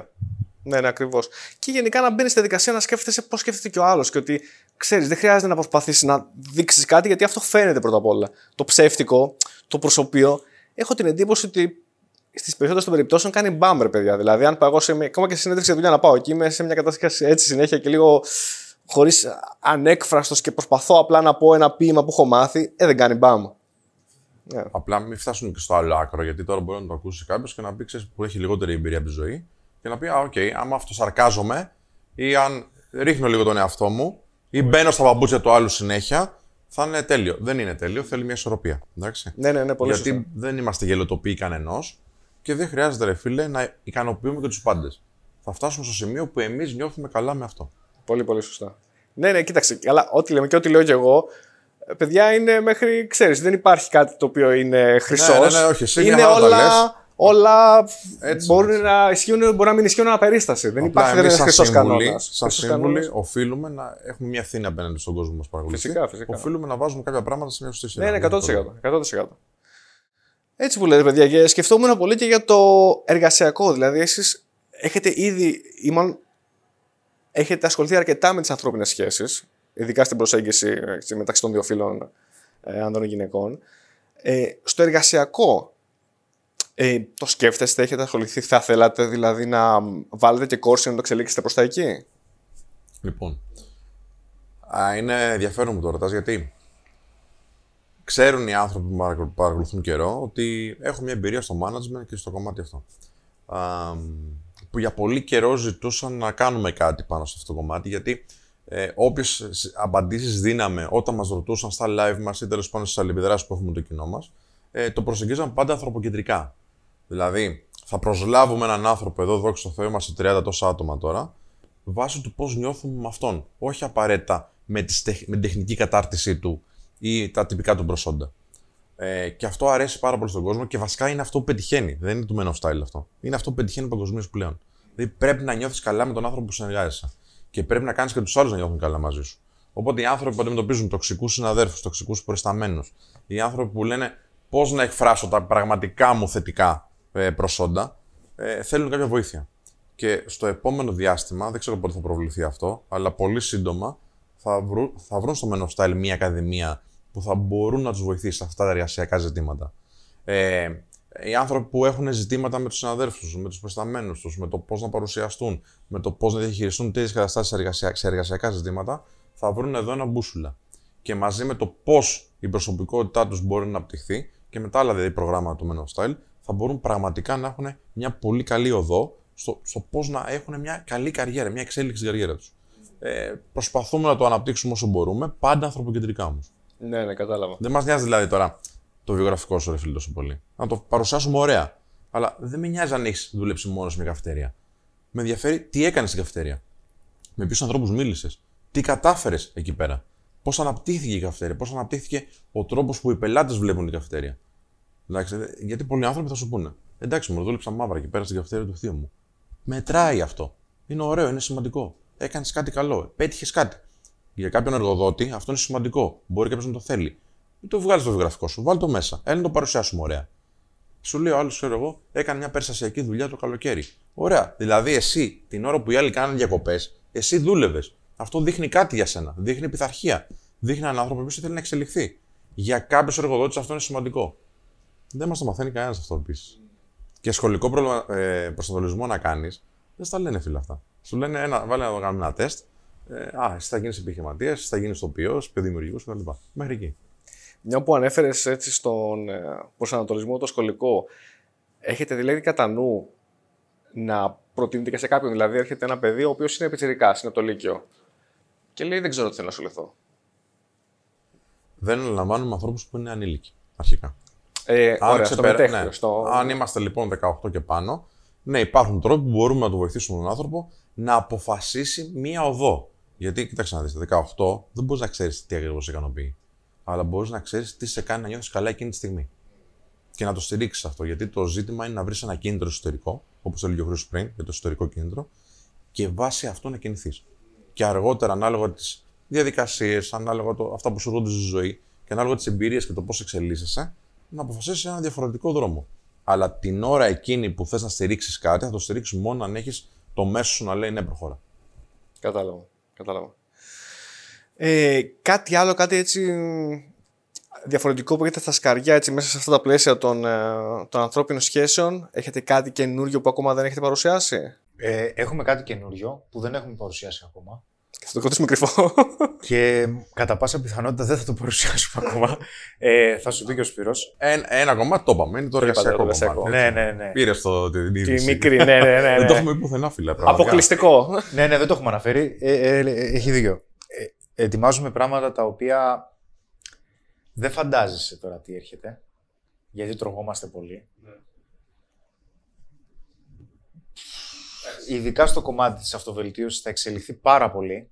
Γιατί έχουμε και την τύχη και την επιλογή να θέλουμε να προσλαμβάνουμε ανθρώπους οι οποίοι είναι καλύτεροι από εμάς. Εντάξει. Και να γουστάρουν. Οπότε φέρνουν ιδέες, ενθουσιαζόμαστε κι εμείς και μέσα στον επόμενο χρόνο με την επόμενη διετία θα, το Men of Style θα είναι κάτι πολύ πολύ πολύ πιο ξεχωριστό, ακόμα πιο ξεχωριστό. Έκανα anticipation. Ναι, ναι. Εντάξει, ναι. αν θες πώς να Εντάξει, πάρεις δεν ένα ξέρω τώρα αν λίγο πίσω. περιμένουν δύο χρόνια οι άνθρωποι, δεν νομίζω. Ήταν όμως πολλά υποσχόμενο. Ε, το φαντάζομαι, γιατί το φαντάζομαι κι εγώ, κι εγώ όπως σας βλέπω δηλαδή, είναι λίγο το φυσιολογικό επακόλουθο να πιάσετε κι άλλους τομείς που να είναι κοντά έτσι, στην ανθρώπινη ψυχολογία, στις, αυτό που λέμε social dynamics, τα οποία να βοηθούν και στην βελτίωση και σε άλλους τομείς. Με αυτή την έννοια. Δεν χρειάζεται να πούμε τώρα συγκεκριμένα τι και πώς, αλλά απλώς το βλέπω σαν κάτι, σαν φυσιολογική εξέλιξη, να το πω έτσι. Ισχύει. Είμαστε στην ευχάριστη θέση να συνεργαζόμαστε με ανθρώπους οι οποίοι είναι top στον τομέα τους. Δηλαδή, μας έδωσε τη δύναμη ο κόσμος, η στήριξη του κόσμου, να μπορούμε να φέρουμε και άλλους ανθρώπους που είναι γαμάτοι, να το πω έτσι. Και αυτό το αξιοποιούμε και θα το δώσουμε πάλι πίσω. Με τη μορφή σεμιναρίων, με τη μορφή υλικού, με τη μορφή παροχής υπηρεσιών, οι οποίες υπηρεσίες θα μπορούν να του βοηθήσουν να γίνει ακόμα καλύτερος. Ακόμα καλύτερος, γιατί ήδη είναι καλοί. Θα γίνουν ακόμα καλύτερες στους τομείς που θέλει ο καθένας. Ε, Επίσης, ενισχύουμε την εξωστρέφειά μας. Δηλαδή, ε, δημιουργούμε συνεργασίες και με άλλους ε, δημιουργούς. Που θα δείτε σιγά σιγά, δεν μπορώ να το πω ακόμα. Έτσι. Α- Άλλο λίγο anticipation τώρα. Έτσι, ρίξε λίγο το όχι, τυράκι. δύο, όχι δύο χρόνια, πιο Ναι. γρήγορα. Εντάξει, κοίταξε, να σου πω το εξής. Θα το πω όπως το σκέφτομαι. Και άμα θες το βάζεις, να θες το. Στην αρχή το Men of Style ε, το βλέπανε με μισό μάτι κάποιοι άνθρωποι. Εντάξει. Ε, οπότε έπρεπε να αντιμετωπίσουμε αυτό το, το εμπόδιο. Ναι. Ε, γιατί το βλέπαμε με μισό μάτι, αλλά τώρα φλερτ, ποιος το πήρε. Τι φλερτ, τώρα, αυτοί που μιλάνε για Γκρικά γκόμενες και μάκι, ναι. τέτοια. Ναι, ναι, ναι. Αλλά δεν είναι αυτό. Γιατί ο άνθρωπος που θα δει πέρα από το κομμάτι του φλερτ, θα καταλάβει αυτό που λέγαμε πριν, ότι είναι μια, ένα ταξίδι. Αυτό το ταξίδι εμάς μας έφερε πράγματα τα οποία δεν φανταζόμασταν ποτέ. Δηλαδή, εντάξει, ήθελα να γίνω συγγραφέας, δεν φανταζόμουν να φτιάξω ένα βιβλίο που θα γίνει best-seller. Δεν μπορούσα να το φανταστώ. Δεν μπορούσα να φανταστώ ότι θα έχω εκπομπή στη τηλεόραση ή ότι θα έχω ένα podcast. Ή ακόμα και αυτό που κάνουμε τώρα, για μένα είναι όνειρο. Είναι κάτι πάρα πολύ ωραίο. Και θέλουμε όλο αυτό το ταξίδι με κάποιον τρόπο να το μεταφέρουμε στους ανθρώπους. Για να κάνουν και αυτή την ίδια. Γι' αυτό βλέπεις πολυεπίπεδε εργασίες εδώ. Δηλαδή δεν είναι μόνο εκπαιδευτές στο Men of Style. Υπάρχουν άνθρωποι πίσω από τις κάμερες. Βιντεόγραφες, δημιουργοί. Υπάρχει η γραμματεία μας. Υπάρχει ένας, ένα σύνολο ανθρώπων διαφόρων ειδικοτήτων. Όλο αυτό το πράγμα το εξελίσσουμε και το αξιοποιούμε. Και φτιάχνουμε κι άλλα κι άλλα κι άλλα. Γιατί εν τέλει θα βαριόμασταν αν μέναμε στα ίδια. Αυτό που λέμε και στους ανθρώπους. Αν βαριέσαι τη ζωή σου, πάει να πει ότι η ζωή σου θέλει αλλαγή. Και αμφισβητούμε συνέχεια τον εαυτό μας, να αμφισβητεί και ο κόσμος μας βλέπει τον εαυτό του και όλα αυτά που έχει για να τα κάνει καλύτερα. Και είναι πολλοί, ρε παιδιά, όπως το καταλαβαίνω, κάνετε πράξη αυτό που κηρύτετε τελικά, έτσι. Δηλαδή η αυτοβελτίωση δεν είναι μόνο η ατομική, είναι και σαν οργανισμός. Αυτό είναι αυτό που είστε. Θέλετε και αυτό που λέγεται Men of Style να αυτοβελτιώνεται σιγά σιγά, έτσι, να μην μένει απλά σε ένα σημείο. Δεν υπάρχει και άλλη επιλογή γιατί, κοίταξε τώρα, είναι και το σπίτι μας. Έτσι. Δηλαδή, και είναι, είναι σημαντικό αυτό που είπε πριν ο Σπύρος, που λέει πριν δεν μας πολύ υπολογίζανε. Και έγινε με πολύ σκληρή δουλειά το ότι κάποιοι είπαν, ή τώρα πια, αν όχι όλοι οι περισσότεροι, το Men of Style είναι εδώ. Και πάμε να κάνουμε κάτι καλό. Δεν, πάμε να δημιουργήσουμε, πάμε να βοηθήσουμε. Γι' αυτό και προσπαθούμε να εξελίσσουμε τη γνώση. Προσπαθούμε να εξελίξουμε συνεχώς την εταιρεία, να έχουμε τους κατάλληλους ανθρώπους στις κατάλληλες θέσεις. Προβληματιζόμαστε διαρκώς, να το πάμε πιο μπροστά, γιατί το αγαπάμε, έτσι. Δεν είναι τώρα. Ο οικονομικός παράγοντας παίζει ρόλο. Αλλά δεν χρειάζεται. Α πούμε, σκεφτόμαστε, θα πάμε τρίμερο. Ε, ας μην πάμε τρίμερο. Κάτι θα σκεφτούμε παραπάνω. Γιατί τα αγαπάμε. Και τα σημαντικότερα συστατικά τα οποία μείνανε είναι και αυτά από τα οποία ξεκίνησε το Men of Style. Το Men of Style ξεκίνησε με δύο πράγματα. Καλή παρέα και βόλτα. Πολύ ωραίο αυτό. Εντάξει. Δεν πας αλλού. Δεν, δεν πας πουθενά. Θέλει καλή παρέα. Και καλή παρέα υπήρχε από την αρχή. Και θες και μια ξεχωριστή βόλτα. Να πεις γουστάρω τη βόλτα. Δεν είναι ότι πάω να βγάλω λεφτά. Πάω να γίνω φίρμα. Ναι, αυτό για μένα δεν λειτουργεί. Δεν, Δεν γι- λειτουργεί έτσι. Το καταλαβαίνω κόσμο. Έγινε δεν τώρα. θα γίνει, ρε παιδί. Εντάξει, γιατί γουστάρουμε και τη βόλτα. Για- αλλά η βόλτα θα έχεις και λάστιχο. Θα μείνεις και από βενζίνη. Θα πεινάσεις και δεν θα βρίσκεις, ξέρω εγώ, πουθενά να φας. Θα τσακωθείς και με την παρέα. Όλα αυτά θα γίνουν. Αυτό είναι η αρχική και οι αμφισβήτηση και οι δυσκολίες. Υπήρξαν ρε παιδιά στιγμές που. ξέρω τα πρώτα χρόνια, έτσι. Που λέγατε ρε παιδιά ότι αυτές οι δυσκολίες μήπως τελικά. Δηλαδή είχατε ποτέ τέτοιες σκέψεις. Ότι μήπως να το αφήναμε λίγο κτλ. ή ήσασταν πάντα έτσι από την αρχή. Δεν είχαμε ποτέ άλλη επιλογή. Α, αυτό, αυτό είναι τέλειο. Αυτό είναι η καλή στρατηγική. Δεν είχαμε στο μυαλό μας άλλη επιλογή. Ότι υπάρχει περίπτωση αυτό και να μην δουλέψει τώρα. Λέμε μαγκά, δεν θα δουλέψει τώρα. Γιατί είχαμε, είχαμε capital controls. Εντάξει. Μετά ήρθε καραντίνα. Που ήμασταν και πολύ δυνατά στημένοι στην καραντίνα. Αλλά δεν ήταν εύκολη διαδικασία για κανέναν έτσι, ψυχολογικά. Ναι, ναι, ακριβώς. Αυτό εννοώ. Ότι ήρθαν και κάποια έτσι πολύ απρόοπτοι Συνέχεια, παράγοντες. συνέχεια. έτσι. το ότι εξελισσόμαστε συνέχεια, ε, κάποια πράγματα ενδεχομένως ο κόσμος να μην τα βλέπει, να μην τα καταλαβαίνει, αλλά εσωτερικά γίνονται πολλές διαδικασίες όλη την ώρα. Το ότι εξελισσόμαστε συνέχεια είναι και ο, αν θες, η ισοσύβια λέμβος στη φάση που. Έτσι, σωστά δεν το πάω. Έτσι, Ναι, ναι, ναι, μια Α, χαρά. πολύ ωραία. Είναι ισοσύβια λέμβος στη φάση που έρχεται ένα κύμα μεγάλο, ξέρω εγώ, ένα ναυάγιο, να, να πιαστείς. Δηλαδή, στην καραντίνα, ας πούμε, που λέει ο Χρήστος, εμείς κάναμε σεμινάρια. Έρχονταν έρχονταν εδώ ο κόσμος και έβλεπε τα σεμινάρια μας. Τι γίνεται στην καραντίνα, κλείνουν τα πάντα. Δεν έχετε εδώ κόσμος, τι κάνουμε, πώς πληρώνουν το προσωπικό; Είχε τύχη, ε, τύχη ήταν πραγματική εκείνη τη στιγμή. Τύχη, ικανότητα. Μμ. Ένα μήνα πριν την καραντίνα να έχουμε εμείς τη Λανσάρι το Digital Academy, που είναι η online πλατφόρμα εκπαίδευσης που έχουμε. Και έχουμε μέσα πολλά σεμινάρια. Και ο κόσμος το τίμησε. Και μέσα στην καραντίνα μας στήριξε μέσω αυτού. Κάναμε και τα live, γιατί έχουμε και ένα ωραίο τρόπο να επικοινωνούμε με τον κόσμο που το έχει σαν ο Χρήστο, αυτόν τον κώδικα επικοινωνίας. Που ποτέ δεν ήμασταν εμείς οι στημένοι σύμβουλοι με, τις, με τα κοστούμια, ξέρω εγώ. Του μιλάμε του κόσμου με έναν τρόπο που μπορούμε να καταλάβουμε ένα τον άλλον. Γιατί και εμείς είμαστε έτσι. Δεν καθόσαμε, δεν καθίσαμε ποτέ μπροστά στην κάμερα στημένοι με σκριτάκια να πούμε δηλαδή, αυτά που θέλουμε να πούμε. Νευριάζουμε, δείχνουμε αδυναμίες και ο κόσμος αυτό το σέβεται, φίλε. Και το, νομίζω το αγαπάει. Ε, ναι, ρε παιδί, γιατί και ο άλλος μετά βλέπει τον εαυτό του εκεί. Δεν είναι ένα παγερό σωστά, πράγμα. σωστά, ναι. σωστά, σωστά, ναι. 100%. Πολύ ωραίο. Και το πιο ωραίο για μένα, για να το συνδέσω και λίγο με το προηγούμενο που έλεγα, είναι ότι υπάρχουν πάρα πολλοί άνθρωποι που σου λένε στην αρχή δεν, δεν σας έβλεπα με καλό μάτι, αλλά τώρα καταλαβαίνω τι κάνετε και γουστάρω. Αυτό είναι το πιο ωραίο. Αυτό είναι ίσως η μεγαλύτερη επιβράβευση έτσι, τελικά. Είναι μια από τις μεγάλες επιβραβεύσει. Η μεγαλύτερη επιβράβευση είναι οι άνθρωποι που έρχονται εδώ και πραγματικά αλλάζουν τη ζωή τους. Αυτό. Έχουμε, ας πούμε, προσκλήσεις σε γάμους. Έχουμε ανθρώπους που έχουν παντρευτεί. Γιατί ο άλλος έκανε προσέγγιση στον δρόμο, όπως του είπαμε, και γνώρισε τη γυναίκα του, που έγινε η γυναίκα του ζωής του, που έγινε η μητέρα του παιδιού του. Αυτό δεν, είναι, δεν υπάρχει τίποτα καλύτερο. Στο λέω για να ταιριάζει τώρα. Ναι, ναι, ναι. Όχι, είναι πολύ ωραίο. Γιατί τελικά είναι αυτό. Λες ο άλλος ότι άρα αυτό που λέγατε εξ αρχής, ότι τι είναι αυτοί τώρα βοηθάνε στο, στο καμάκι δηλαδή, στο τέτοιο. Άλλος σου στέλνει το μηχανογραφικό του και σου λέει δεύτερη προσπάθεια πέρασα ιατρική γιατί δεν βλέπα τώρα ξέρω εγώ τα βίντεο σας. Ε, τα κάνεις πάνω σου τώρα. Ε, βέβαια. Ε, Είναι καμάρι. Επηρεάζει ζωές ανθρώπων. ρε παιδί Είναι μου, καμάρι, έτσι. μεγάλο. Ναι. Επηρεάζει ζωές ανθρώπων. Και αυτό είναι. Δεν κοστολογείται. Και είναι και τεράστια ευθύνη. Βέβαια.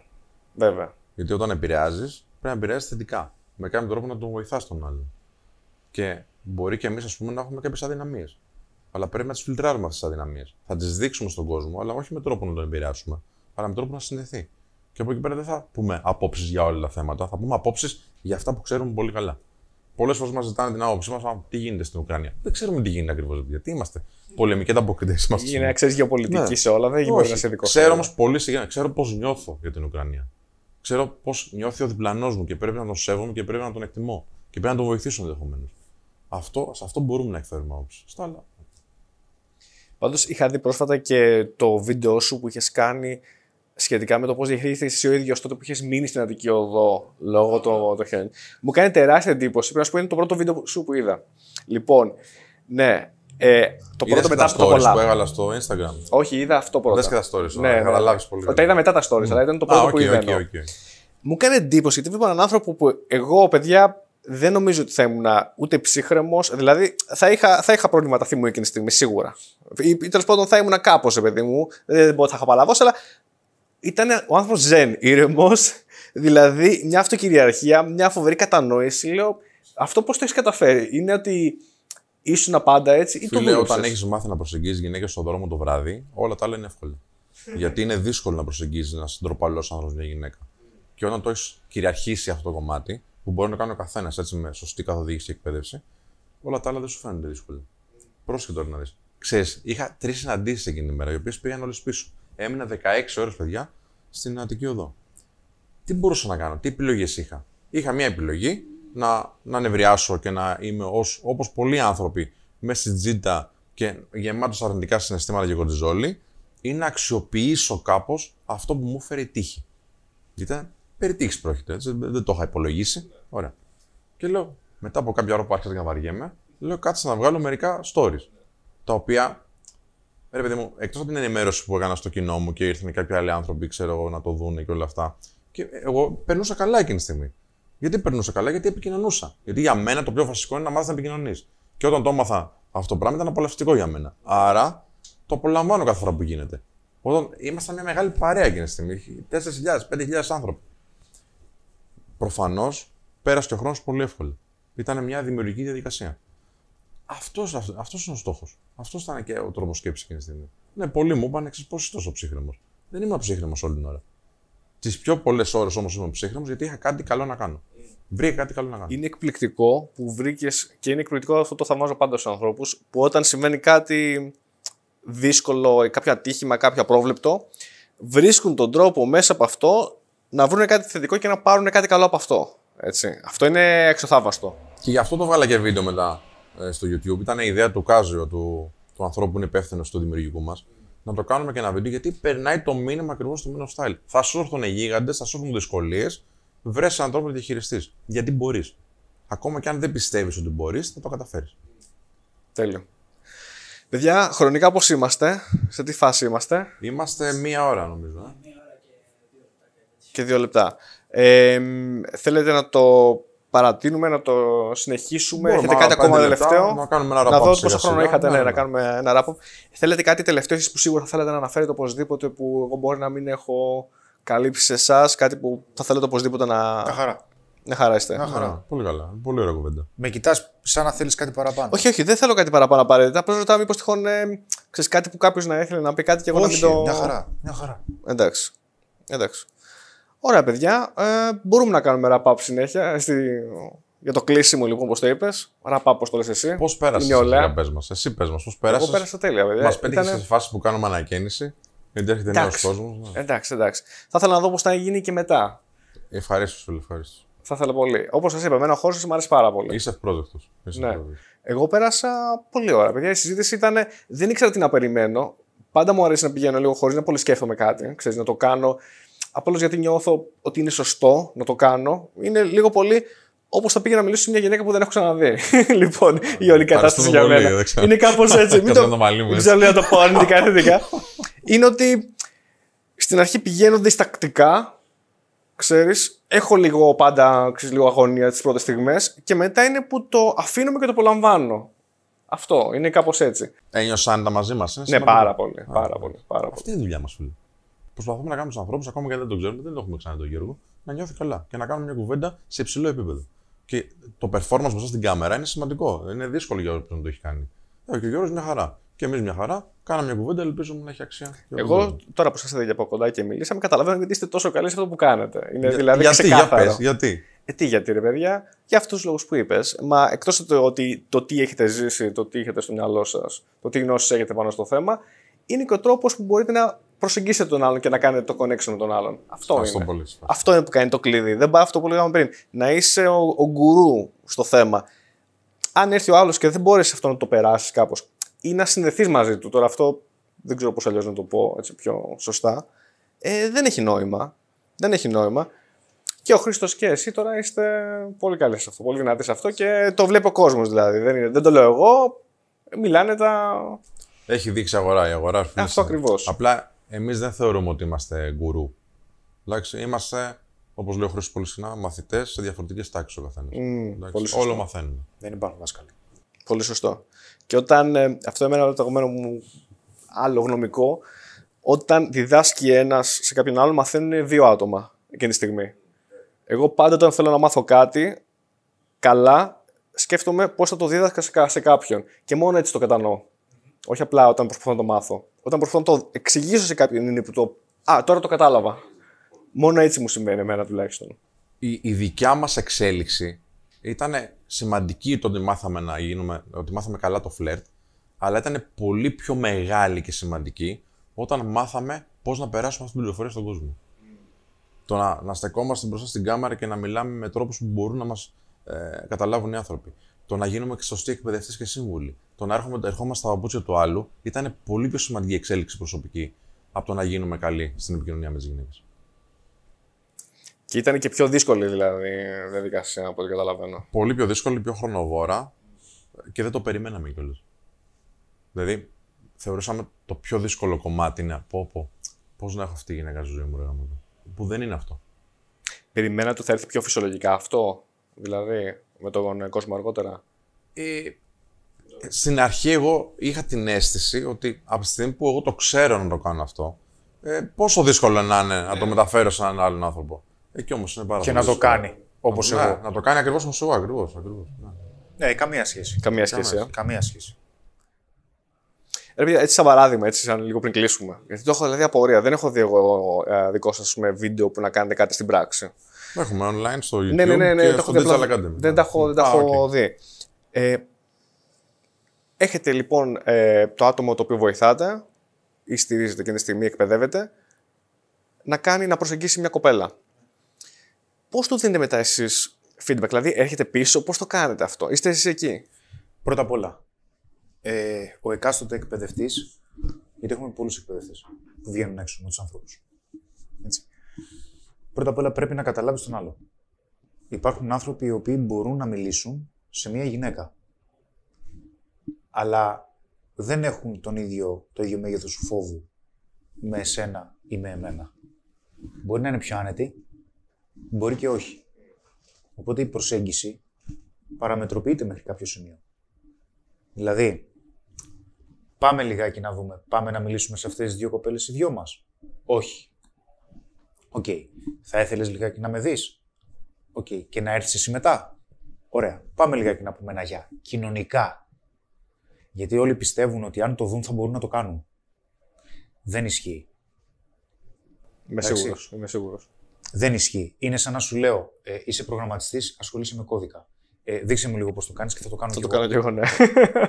Μάλλον δεν θα γίνει. Ποτέ. Okay. Οπότε θα πρέπει αυτό το level με το άλλο level Να έρθει λίγο. να έρθουν κοντά. Ωραία. Πάμε. Έλα. Ωραία. Ναι, Χρήστο, το ξανακάνεις άλλη μια φορά. Μετά θα χρειαστεί να πάμε μαζί. Σταδιακή έκθεση. Κατάλαβα.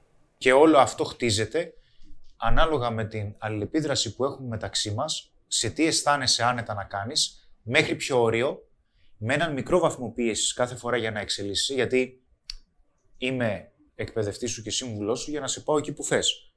Εσύ όμως, όταν θα πιεστείς, θα θέλεις να μείνεις στάσιμος.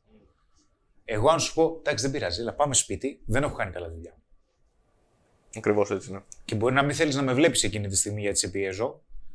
Εκεί έρχεται η μαγιά του κάθε εκπαιδευτή να σου πω, φίλε, οκ, κάτσε πέντε λεπτά, άκουσε με, τι σου λέω. Θυμήσου που θες να πας. Μην ξεχνάς ότι αυτό είναι διασκέδαση. Περνάμε καλά. Πάμε πάλι. Πάμε να πούμε τώρα ένα γεια. Και πάμε να βάλουμε και τη χειραψία. Και πάμε να εφαρμόσουμε και το πλάνο που έχεις μάθει. Δεν το θυμάμαι γιατί είμαι αγχωμένος. Πάμε λίγο να στο υπενθυμίσω, να το πάμε σιγά σιγά. Και είπε. Κατανοητό. Είναι, είναι λίγο πολύ όπως όταν κάνεις κάτι που είναι απαιτητικό και σωματικά και πνευματικά. Λέμε να μου θυμίζει πολύ αυτή την προσέγγιση δηλαδή και πόσο πολλά άλλα πράγματα μπορεί να κάνεις τελικά στη ζωή σου που να είναι κάπως Φυσικά, έτσι. Φυσικά. Γι' αυτό και λέμε ότι άκου, πριν βγεις έξω μαζί μας, γιατί δεν είναι εύκολο, μπορεί να είναι απλό, αλλά δεν είναι εύκολο. Θα έχεις περάσει από μια συγκεκριμένη εκπαίδευση που έχουμε τη θεωρία. Θα δεις με δικές μας εκπαιδεύτριες coach πώς δουλεύει το επικοινωνιακό που σου έχουμε μάθει για να παίρνεις feedback και να έχεις φάει τις κρυάδες σου τις πρώτες, που αυτό είναι τρία-τέσσερα μαθήματα, θα αξιολογήσουμε πώς θα πας, να δούμε αν χρειάζεσαι περαιτέρω βελτίωση σε βασικά σημάδια της γλώσσας σώματος, κατανόησης και μετά θα βγεις. Να έχεις εξασκηθεί δηλαδή πρώτα. Έχουμε ένα πολύ Ναι, καλό. ναι, ναι, κατάλαβα. πρόγραμμα Πολύ, πολύ εκπαίδευσης. δομημένο. Είναι με τα χρόνια βλέπουμε τι συμβαίνει, πού κολλάνε οι άνθρωποι και προσπαθούμε να βρούμε μια λύση σε αυτό. Μπράβο, παιδιά. Και έχουμε ψυχολόγους στην ομάδα, κοινωνιολόγους. Δηλαδή δεν είναι απλά α, πάμε και μιλάμε. Είναι προσεγγίζουμε τον άνθρωπο και παραμετροποιημένα, αλλά γνωρίζοντας παράλληλα ότι ξέρεις ότι ο κάθε άνθρωπος θέλει κάτι διαφορετικό. Δηλαδή, ο άλλος θέλει μια σταδιακή έκθεση, ο άλλος θέλει ένα shock tactic, θέλει κάτι άλλο. Οπότε το δουλεύουμε έτσι. Είναι πολύ σημαντικό το γεγονός ότι έχετε δηλαδή και επιστήμονες στον τομέα Ναι, το ναι, συγκεκριμένο, βέβαια. έτσι. Για να δώσουν μια έτσι. Πολύ ωραία, παιδιά. Εγώ είμαι καλυμμένος. Ελπίζω να είναι καλυμμένοι και όσοι μας ακούσουν. Μακάρι, μακάρι. Ε, Και όσοι θέλουν και θα θέλανε να αποκτήσουν λίγο έτσι καλύτερη εμπειρία σε όλα αυτά που συζητήσαμε, ξέρουν που μπορεί να έρθουν. Θέλετε να τους δώσετε έτσι ένα τελευταίο μήνυμα, ένα κάτι, ένα κλείσιμο του ματιού, Το κλείσιμο του ματιού είναι πιο εύκολο. ένα σύνθημα. ναι, ναι. Ε, αν δεν κάνεις αυτό που φοβάσαι και δεν το αντιμετωπίσεις, η ζωή σου θα επαναλαμβάνεται η ίδια για πάντα. Όλα είναι μια απόφαση. Και αν έχεις πάρει αυτή την απόφαση, 2, 10, 25, 25, 900 για να έχεις καλή παρέα μας. Men of style. Πολύ ωραίο. Πολύ ωραίο. Νομίζω μπορούμε να κλείσουμε με αυτό, παιδιά. Είναι η γνώση marketing, τώρα έγινε ο συνδυασμός. Εντάξει, είστε- κατάλαβες είστε- τώρα, ναι, ρε, εντάξει. Α, α, άμα είστε Με παίκτες, την είστε πρώτη παίκτες τώρα, τώρα, τι εντάξει, να λέμε. δηλαδή ήταν πα, πα, πα, πα. Μιλάμε ντουέτο, τέτοια, τέτοια πάσα έχω να δω από τον έπαιζε ο Ζιντάν, δηλαδή με, με μπροστά με Ντελπιέρο, ας κεφαλιά, πούμε. με Κάπως την έτσι κατευθείαν. ναι, κατευθείαν δηλαδή. Να είσαι καλά. Παιδιά, να είσαι πάρα πολύ καλά. Εγώ σας ευχαριστώ πάρα πολύ. Σας ευχαριστώ πάρα πολύ που σας κάλεσα να έρθετε στο στούντιό σας. Σας ευχαριστώ πάρα Φιλοσύνη πολύ. στο podcast σου. Αλίμονο, αλίμονο. Εντάξει, εμείς κάναμε μια εξυπηρέτηση. Εντάξει. αυτό. Σας ευχαριστώ πάρα πολύ, παιδιά, για τη συζήτηση. Να είσαι καλά. Εμείς Ήταν πολύ πολύ επικοδομητικό.